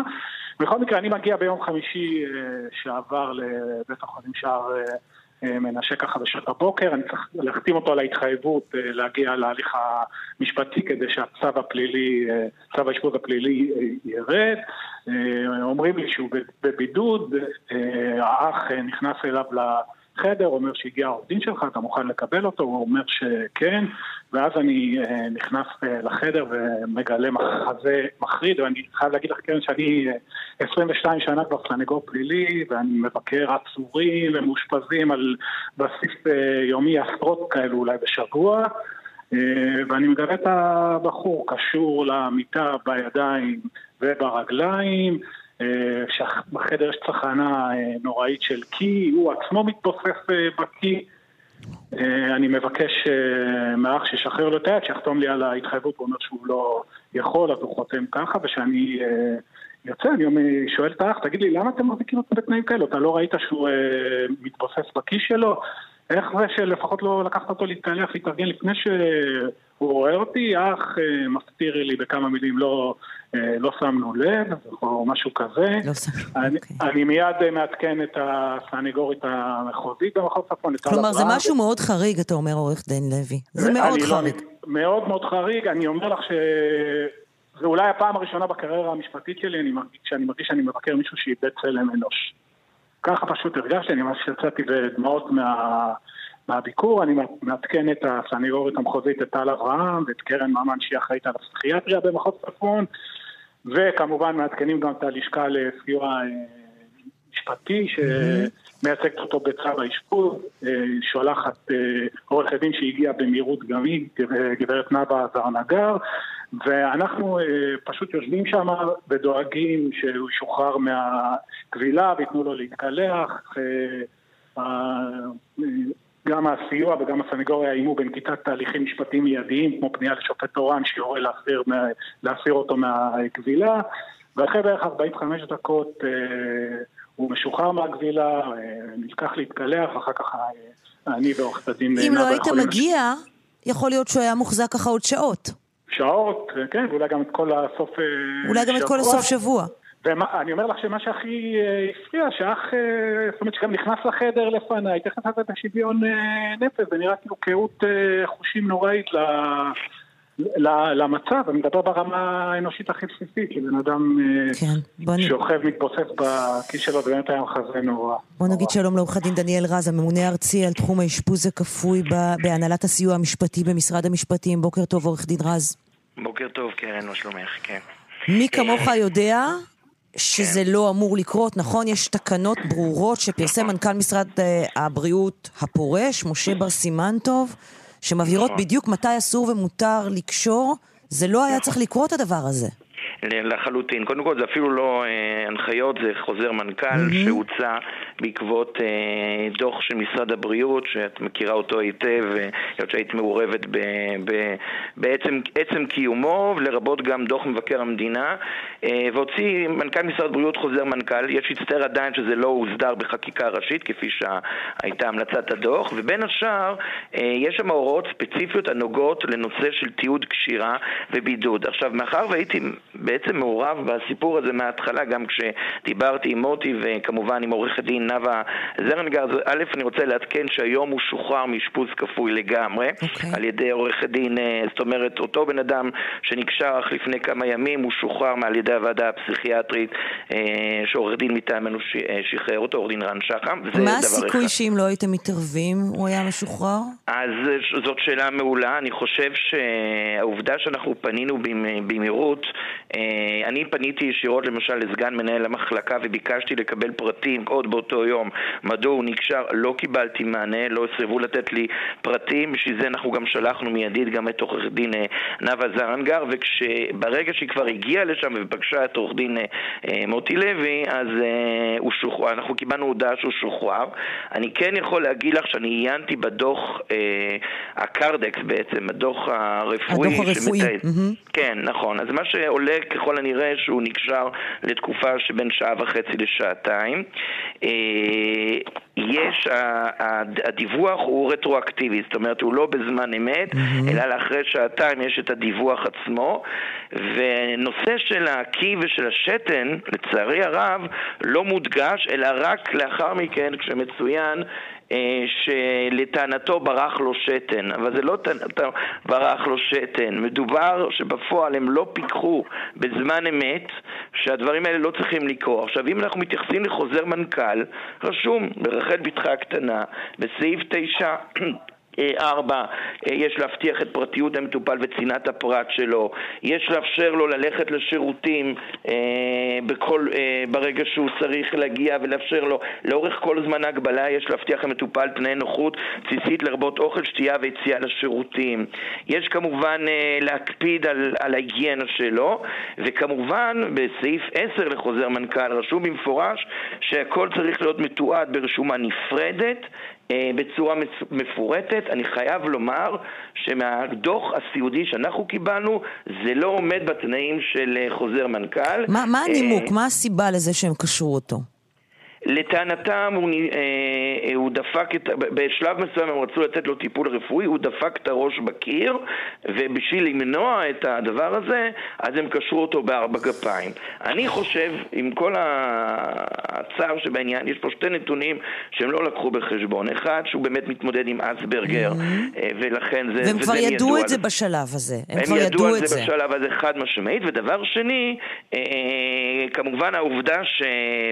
שכשהוא והוא בעצם נקשר בארבע גפיים, אז הם היו צריכים לדעתי לחשוב על חלופה אחרת, גם אם הוא דופק את הראש בקיר בנקודת הזמן הזו. Mm-hmm. ויכול להיות ששוב, אנחנו חוזרים לאותה בעיה שאנחנו מכירים, ומי כמוך קרן יודעת, הנושא של כוח אדם, אולי לא היה להם מספיק כוח אדם, אולי כן היה להם מספיק, אבל זאת עובדה שדוח אה, משרד הבריאות בעניין הזה לא יושם במלואו, לא הועבר לחקיקה, לא התייחסו, כי אני חושב שזה סוג מהאירועים שהיה ניתן למנוע אותם, בוודאי לבן אדם, שאני מזכיר לך שביום, היום, היום שחררנו אותו, שקבעו שהוא בעצם לא מסוכן לעצמו או לאחרים, וזה לא היה קורה אם לא הייתה פה מעורבות אינטנסיבית של הסנגוריה הציבורית, שאנחנו תמיד נהנים לעבוד איתם בשיתוף פעולה מלא, עם הסיוע המשפטי ועם עורכי דין, אה, גם מוטי לוי, נאוה זרנגר ורן שחם, כי זאת עבודת צוות. אבל זה אומר שעדיין אני חושב או מצפה שהדברים לא יהיו ככה. וגם אם היום, ויש לנו נתונים חיוביים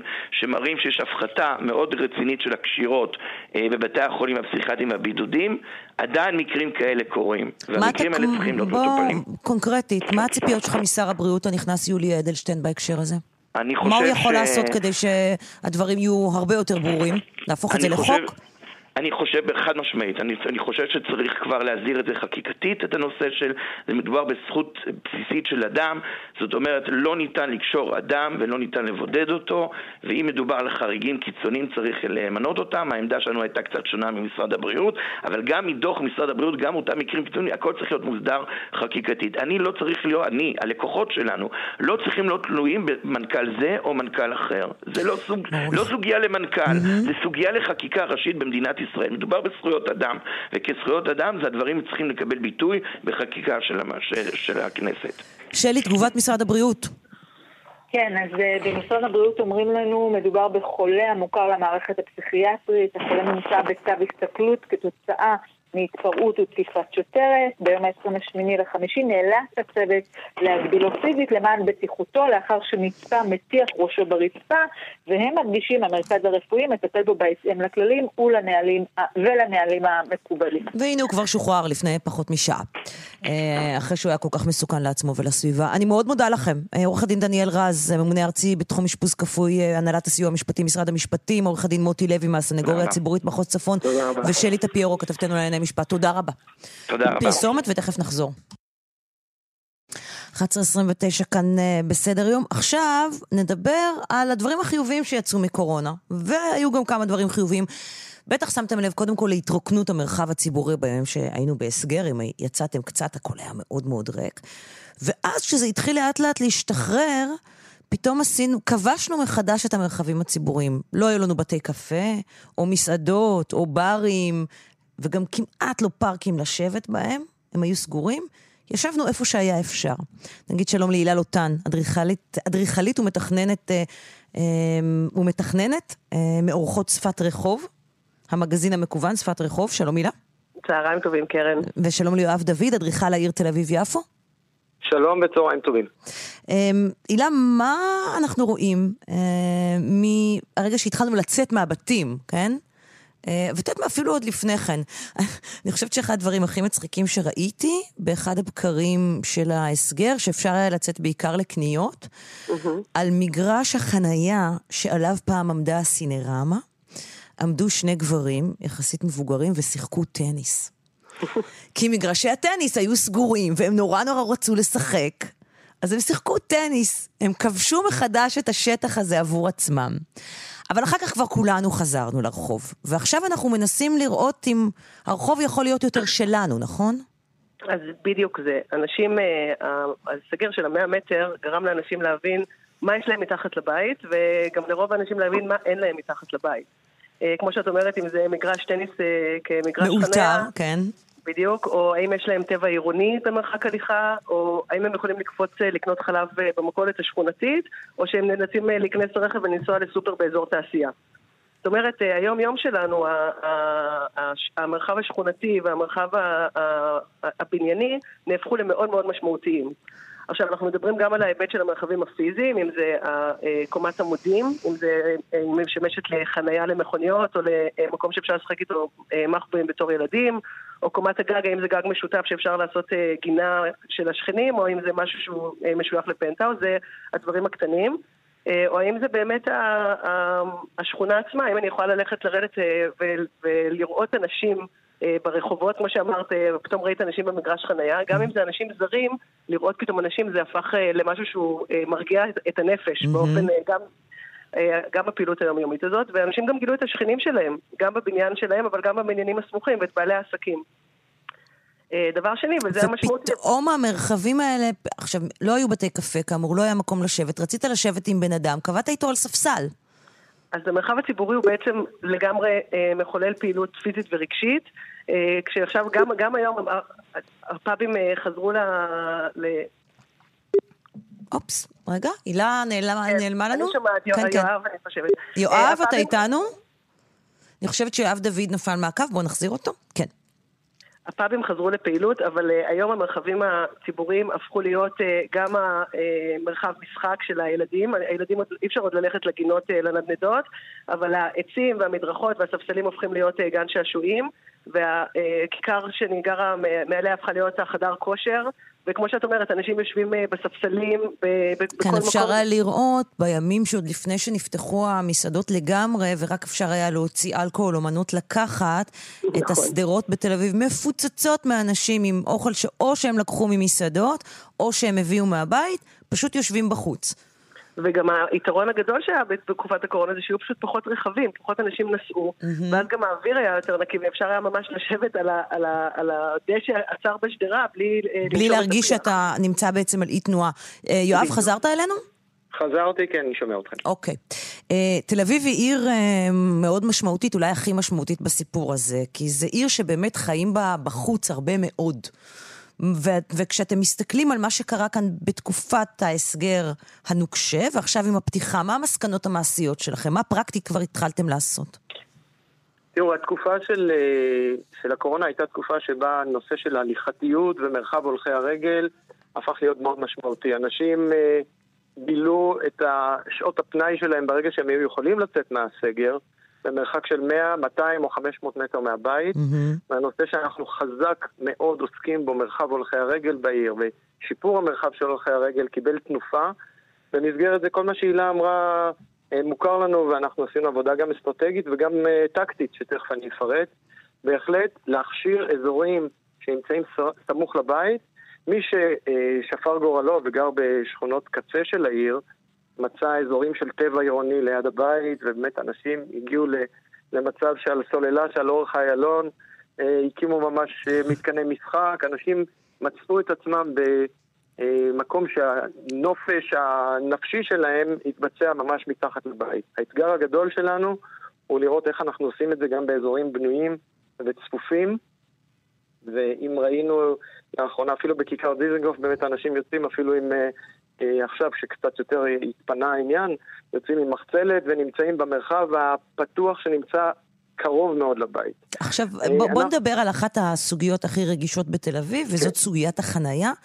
אפשרתם לראשונה, מה שאנחנו מכירים אה, מהרבה ערים באירופה, לקחת פארקלט, נסביר שמדובר לקחת מקום ובמקום חניה, פשוט לאפשר למסעדה או לבית קפה, לשים שם אה, כיסאות ושולחנות, ובעצם להגדיל את המרחב שאפשר לשבת בו בחוץ. שזה משהו שבימים האלה הוא נדרש, כי אנחנו גם יודעים שיש פחות הדבקות בחללים פתוחים מאשר בחללים סגורים. אנשים יעדיפו לשבת בחוץ.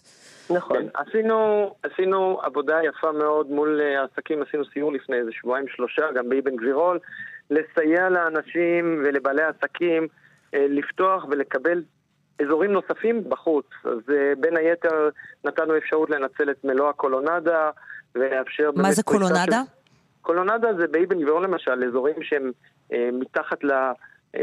מתחת לבתים בין העמודים, mm-hmm. אזורים שהיום הם חלקם לישיבה וחלקם להליכה, לטובת עידוד העסקים והפעילות של העסקים ברחוב. אמרנו, נאפשר שולחנות וכיסאות.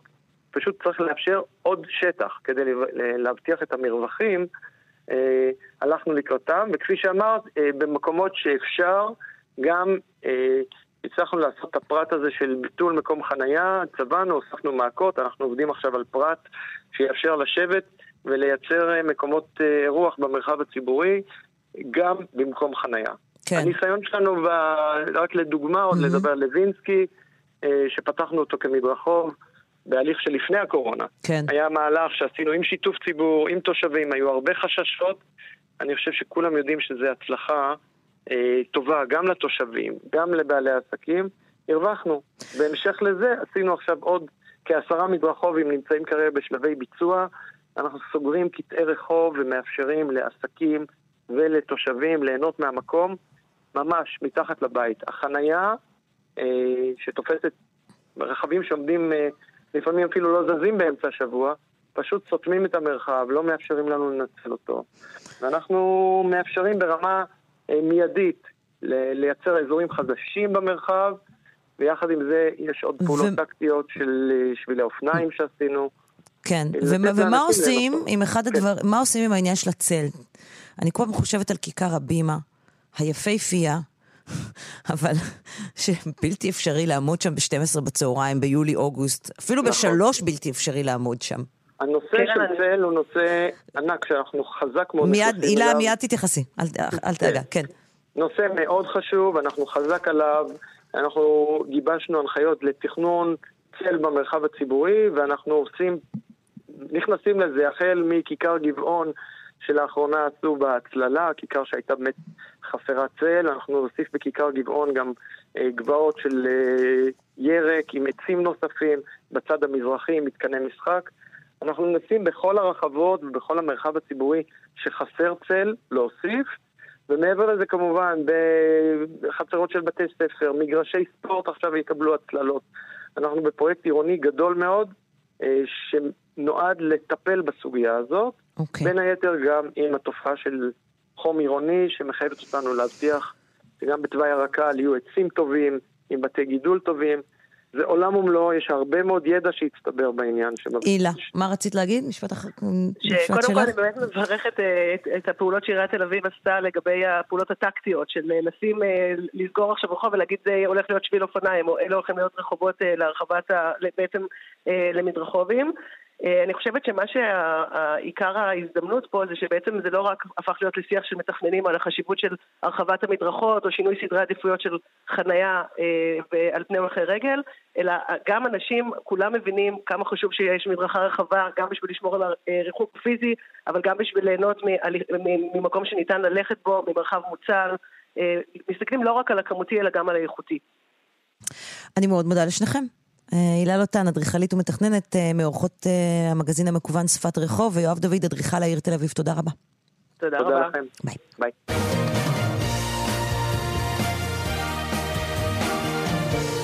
שלום לאיתן אבריאל, עורך מגזין דה מרקר. צהריים טובים, קרן. צהריים טובים. בואו נדבר על כלכלה. אני לא יודעת אם זה לא אחרי, כי אנחנו לא, אי אפשר להגיד שאנחנו אחרי הקורונה. אנחנו עוד בתוך האירוע הזה לגמרי.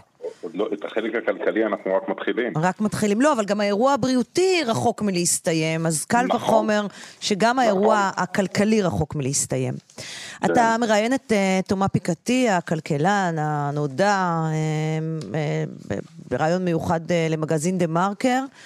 ומה uh, הוא צופה לנו uh, ביחס להשלכות ולתוצאות uh, של מה שעובר על העולם כולו?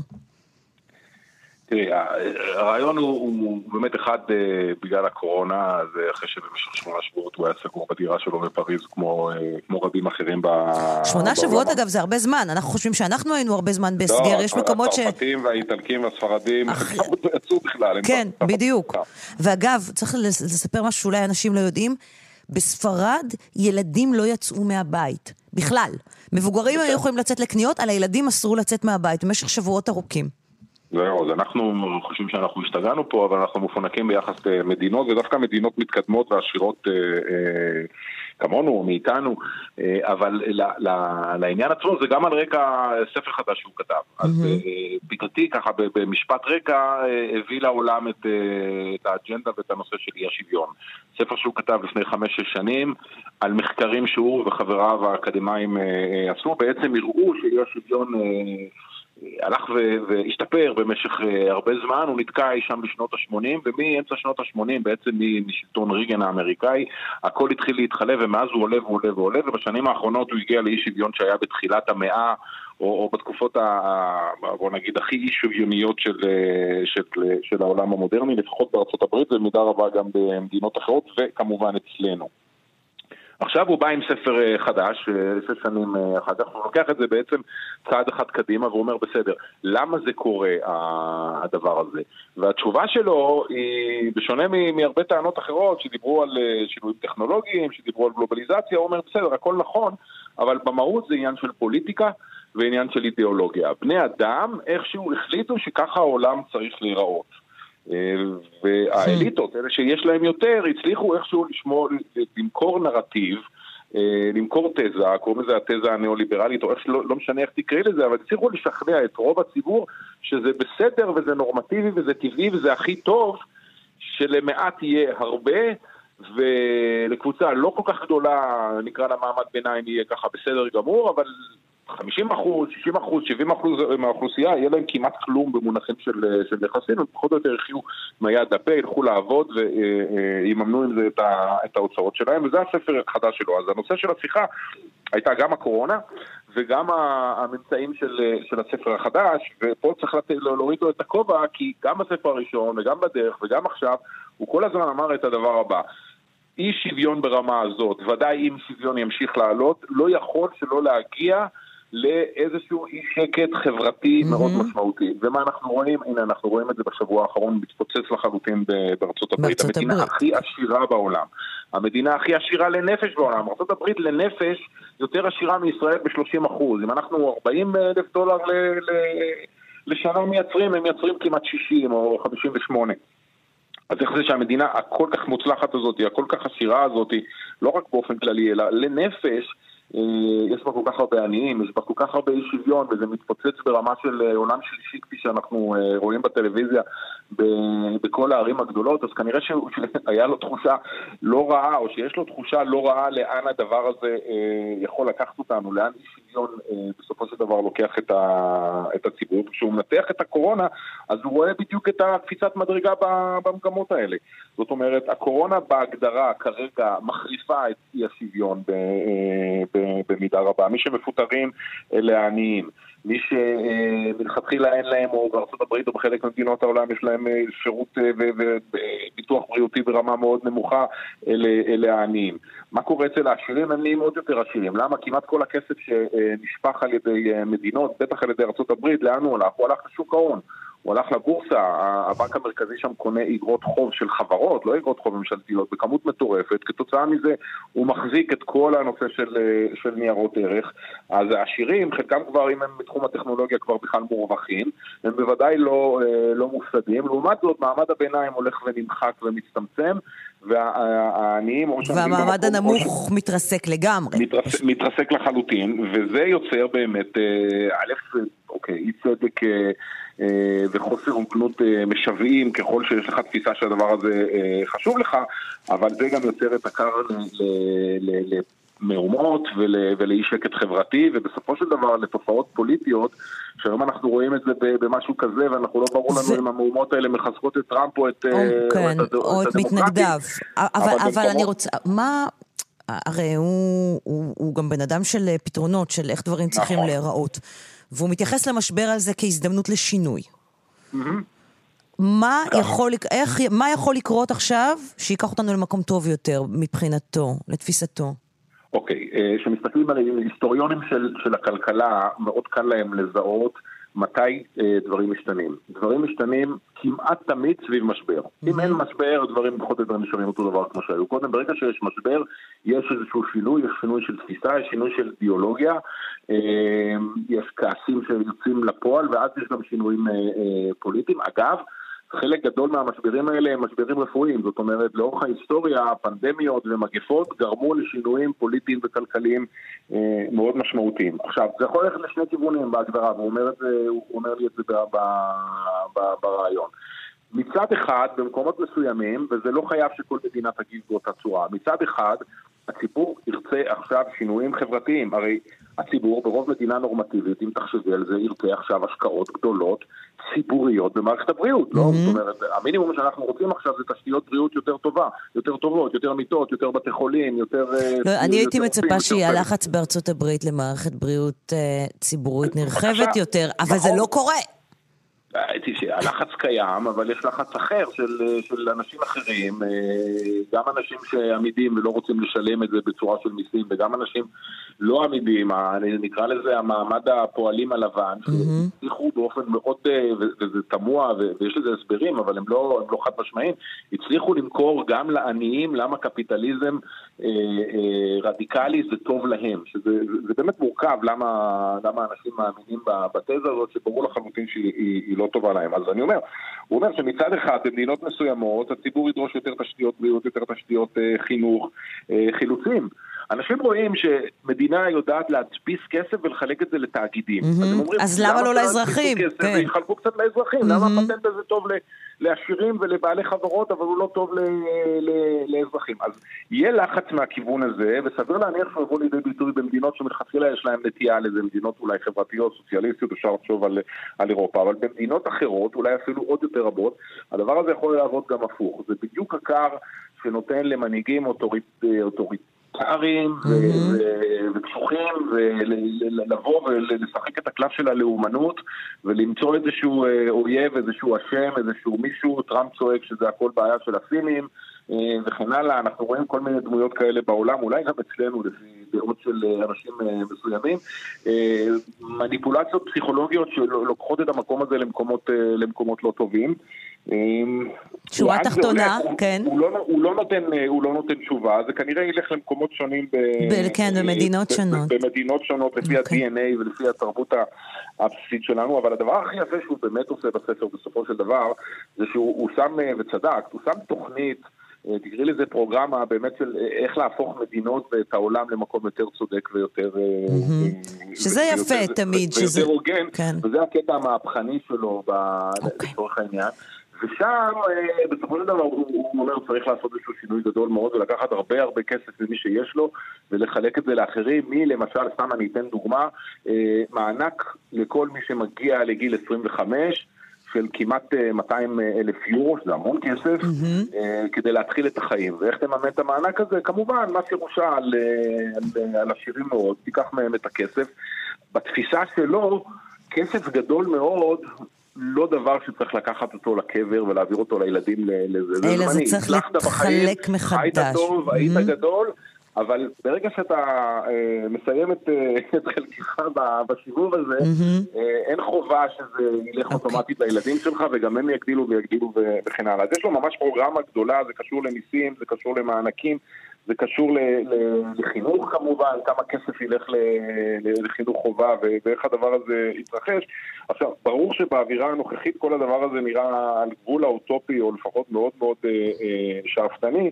אבל הוא אופטימי במובן הזה שבטווח הקצר, כתוצאה ממשבר כזה, שאנשים רוצים וציבור דוחף לקבל דברים, או אפילו, או אפילו כאשר חלק מהאנשים ילכו אחרי מנהיגים לאומנים, המנהיגים הלאומנים לאורך זמן לא יצליחו להשיג שום דבר, זאת אומרת, הם לא ייתנו באמת חברה יותר חברה טובה, יותר טובה. ורמת כן. חיים יותר, אוקיי. יותר גבוהה. אז בסוף גם אנשים יתאכזבו מהם ויחזרו אוקיי. הביתה במרכאות. אז נאמר שלספר קוראים קפיטליזם ואידיאולוגיה, ויש אה, ראיון שלך איתו במגזין דה מרקר החדש, וזה סופר מעניין. איתן אבריאל, עורך מגזין דה מרקר, תודה רבה. צהריים טובים. ושלום לדוקטור שרון גבע. שלום קרן. מרצה בסמינר הקיבוצים ובאוניברסיטת תל אביב, ספר חדש שלך. אה, שיצא אך לאחרונה. האישה, מה אומרת? קודם כל, ספרי, תסבירי לנו את השם. השם אה, הוא קודם כל אה, מחווה לאחד ממדורי הנשים הגדולים שהיו בעיתונות בשנות החמישים, כך נקרא מדור הנשים בעיתון דבר, שערכה אותו מרים שיר. האישה מה אומרת? שמה היה במדור הנשים בעיתון דבר? הכל מכל. אה, מה שעמד על סדר היום... ובעצם, רגע, בוא נאמר, הספר מתבסס על מדורי נשים בעיתונות ובעיתונות הנשים. אה, באיזה שנים? באיזה שנים התמקדת? אה, בערך מהקמת המדינה mm-hmm. עד uh, תחילת אמצע, אמצע שנות ה-60. הסיפור הוא בעצם uh, סדר היום, בדיוק כמו השם של התוכנית mm-hmm. הזאת. סדר היום של uh, נשים בשנות המדינה האלה, מה הם חשבו, מה הם אמרו, מה היו דעתן על... Uh, על המצב שלהן במדינה, על עולם העבודה, על האפליה המתמשכת, על הלחץ הזה של לעשות ילדים, להיות אימא, לגדל אותם. ומה מה, מה את מגלה? מה את מוצאת שם? אני מוצאת אמ, קודם כל שהקולות האלה שנשים אמרו, והרבה פעמים אנחנו מדברות על שנות החמישים כסוג של שנות שפל, את יודעת, אחרי mm-hmm. הקמת המדינה, אכן היו כאלה, אבל מצד שני היו הרבה מאוד uh, קולות חזקים uh, שקראו תיגר על האפליה הזאת. אבל הדבר המרכזי, אני חושבת שאנחנו יכולות ללמוד מזה, זה שמעבר לשורשים וההדהודים של... Uh, אמ, של איך אנחנו יכולות לאמוד עכשיו את, את, את, את המשמעות של מעמד האישה בישראל, היא כמה כוח פוטנציאלי יש לנשים אה, להשפיע, ועד כמה אנחנו לא מממשות את הפוטנציאל הזה, hmm. ועכשיו אני אגיד בזהירות, עד כמה אין סיכוי שבאמת נממש אותו. למה? זו אמירה מאוד קשה.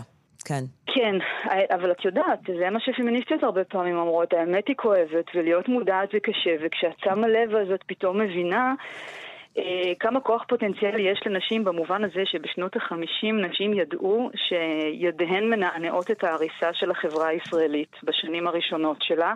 הם ידעו כמה כוח פוטנציאלי יש להן, אבל הם לא העזו לטלטל אותה. זאת אומרת, הם שמרו מאוד על המקום שלהן בבית, על המעמד אה, שהיה מוגבל אה, בתוך הבית, מתוך הבנה שעכשיו בונים מדינה.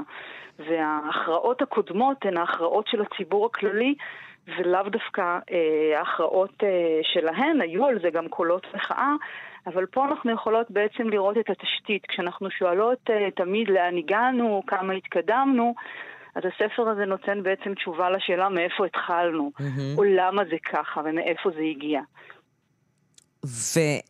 וכשאנחנו מסתכלות על אותן נשים, הם, הם, איך הם תפסו את עצמם? אוקיי, נשאל את זה כך. אני חושבת שקודם כל תפסו את עצמן כנשים מאוד עסוקות. זאת אומרת, סדר היום של... עייפות ש... ומותשות, היה להם המון על הכתפיים. כן, אני חושבת שיגעות אולי זאת המילה, mm-hmm. המילה הנכונה, משום שקודם כל בואי בוא קחי את עבודות הבית, שהן אה, לא העבודה כמובן שאנחנו מכירות היום מהבית, בטח לא בימים האלה, אלא התחזוקה השוטפת של הבית שהייתה מוטלת וחלק גדול מהמדורים בלעדי. האלה מוקדש לאיך תתחזקי את הבית טוב יותר, יהיה לך קל יותר, זאת אומרת זה תופס נתח גדול?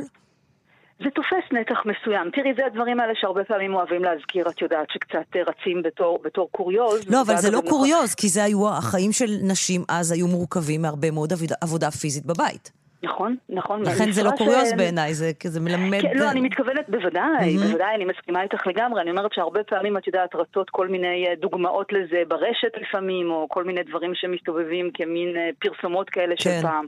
אבל אנחנו מדברות על נשים שידעו שכולן אחיות לאותה צרה. זאת אומרת, הן צריכות לנהל משק בית בתקציב מוגבל, הבישול והאפייה נמשכו שעות, הניקיון אף פעם לא נגמר, מכונת כביסה אה, זה משהו שלפעמים את יכולה לחלום עליו. אגב, ההמלצה הכללית היא הייתה שתהיה לך תוכנית קבועה. בלי אלתורים. כולל אגב עצות של איך להיפטר משכנה נודניקית שפתאום דופקת לך בדלת כי אין טלפון, ומתי כן להגיד לה לבוא, כי באותו זמן את יכולה להטלי גרביים או לתפור משהו לשמלה ל... אה, לילדה. כן. אה, ומה שמעניין הוא באמת אה, לראות איך הן טענו את העבודות האלה במשמעות. כי אם הבית בריא, אז החברה בריאה, ואם משק הבית מנוהל כמו שצריך, אז גם המשק הישראלי יהיה יציב. כן. כמו שאחותה של גולדה מאיר אמרה, אם הבית בסדר, אז גם המדינה בסדר. מרתק. דוקטור שרון גבע, מרצה בסמינר הקיבוצים ובאוניברסיטת תל אביב, ברכות על הספר, זה מאוד מעניין, נורא כיף לעלעל בו, גם המוד... זה, יש בזה משהו גם מצד אחד מאוד נוסטלגי, אבל גם מאוד מאוד מלמד. אה, האופן שבו הוא בנוי עם הקטעים והציטוטים, ונהדר. אה, תודה רבה. תודה רבה. אנחנו סיימנו. אנחנו uh, נגיד תודה uh, לעורכת מרית אושמה מיטרני, uh, על ההפקה דנה אסרף ודנית שוקרון ידידיה, על הביצוע הטכני יוג'י גבאי. תודה רבה לכם, מאזינים יקרים, שהייתם איתנו כאן בשעתיים של סדר יום. אנחנו נהיה כאן גם מחר, באותה שעה, עשר בבוקר. תשמרו על עצמכם, שטפו ידיים, שימו מסכות, אל תתקהלו, תשמרו ממרחק, תהיו בריאים. להתראות.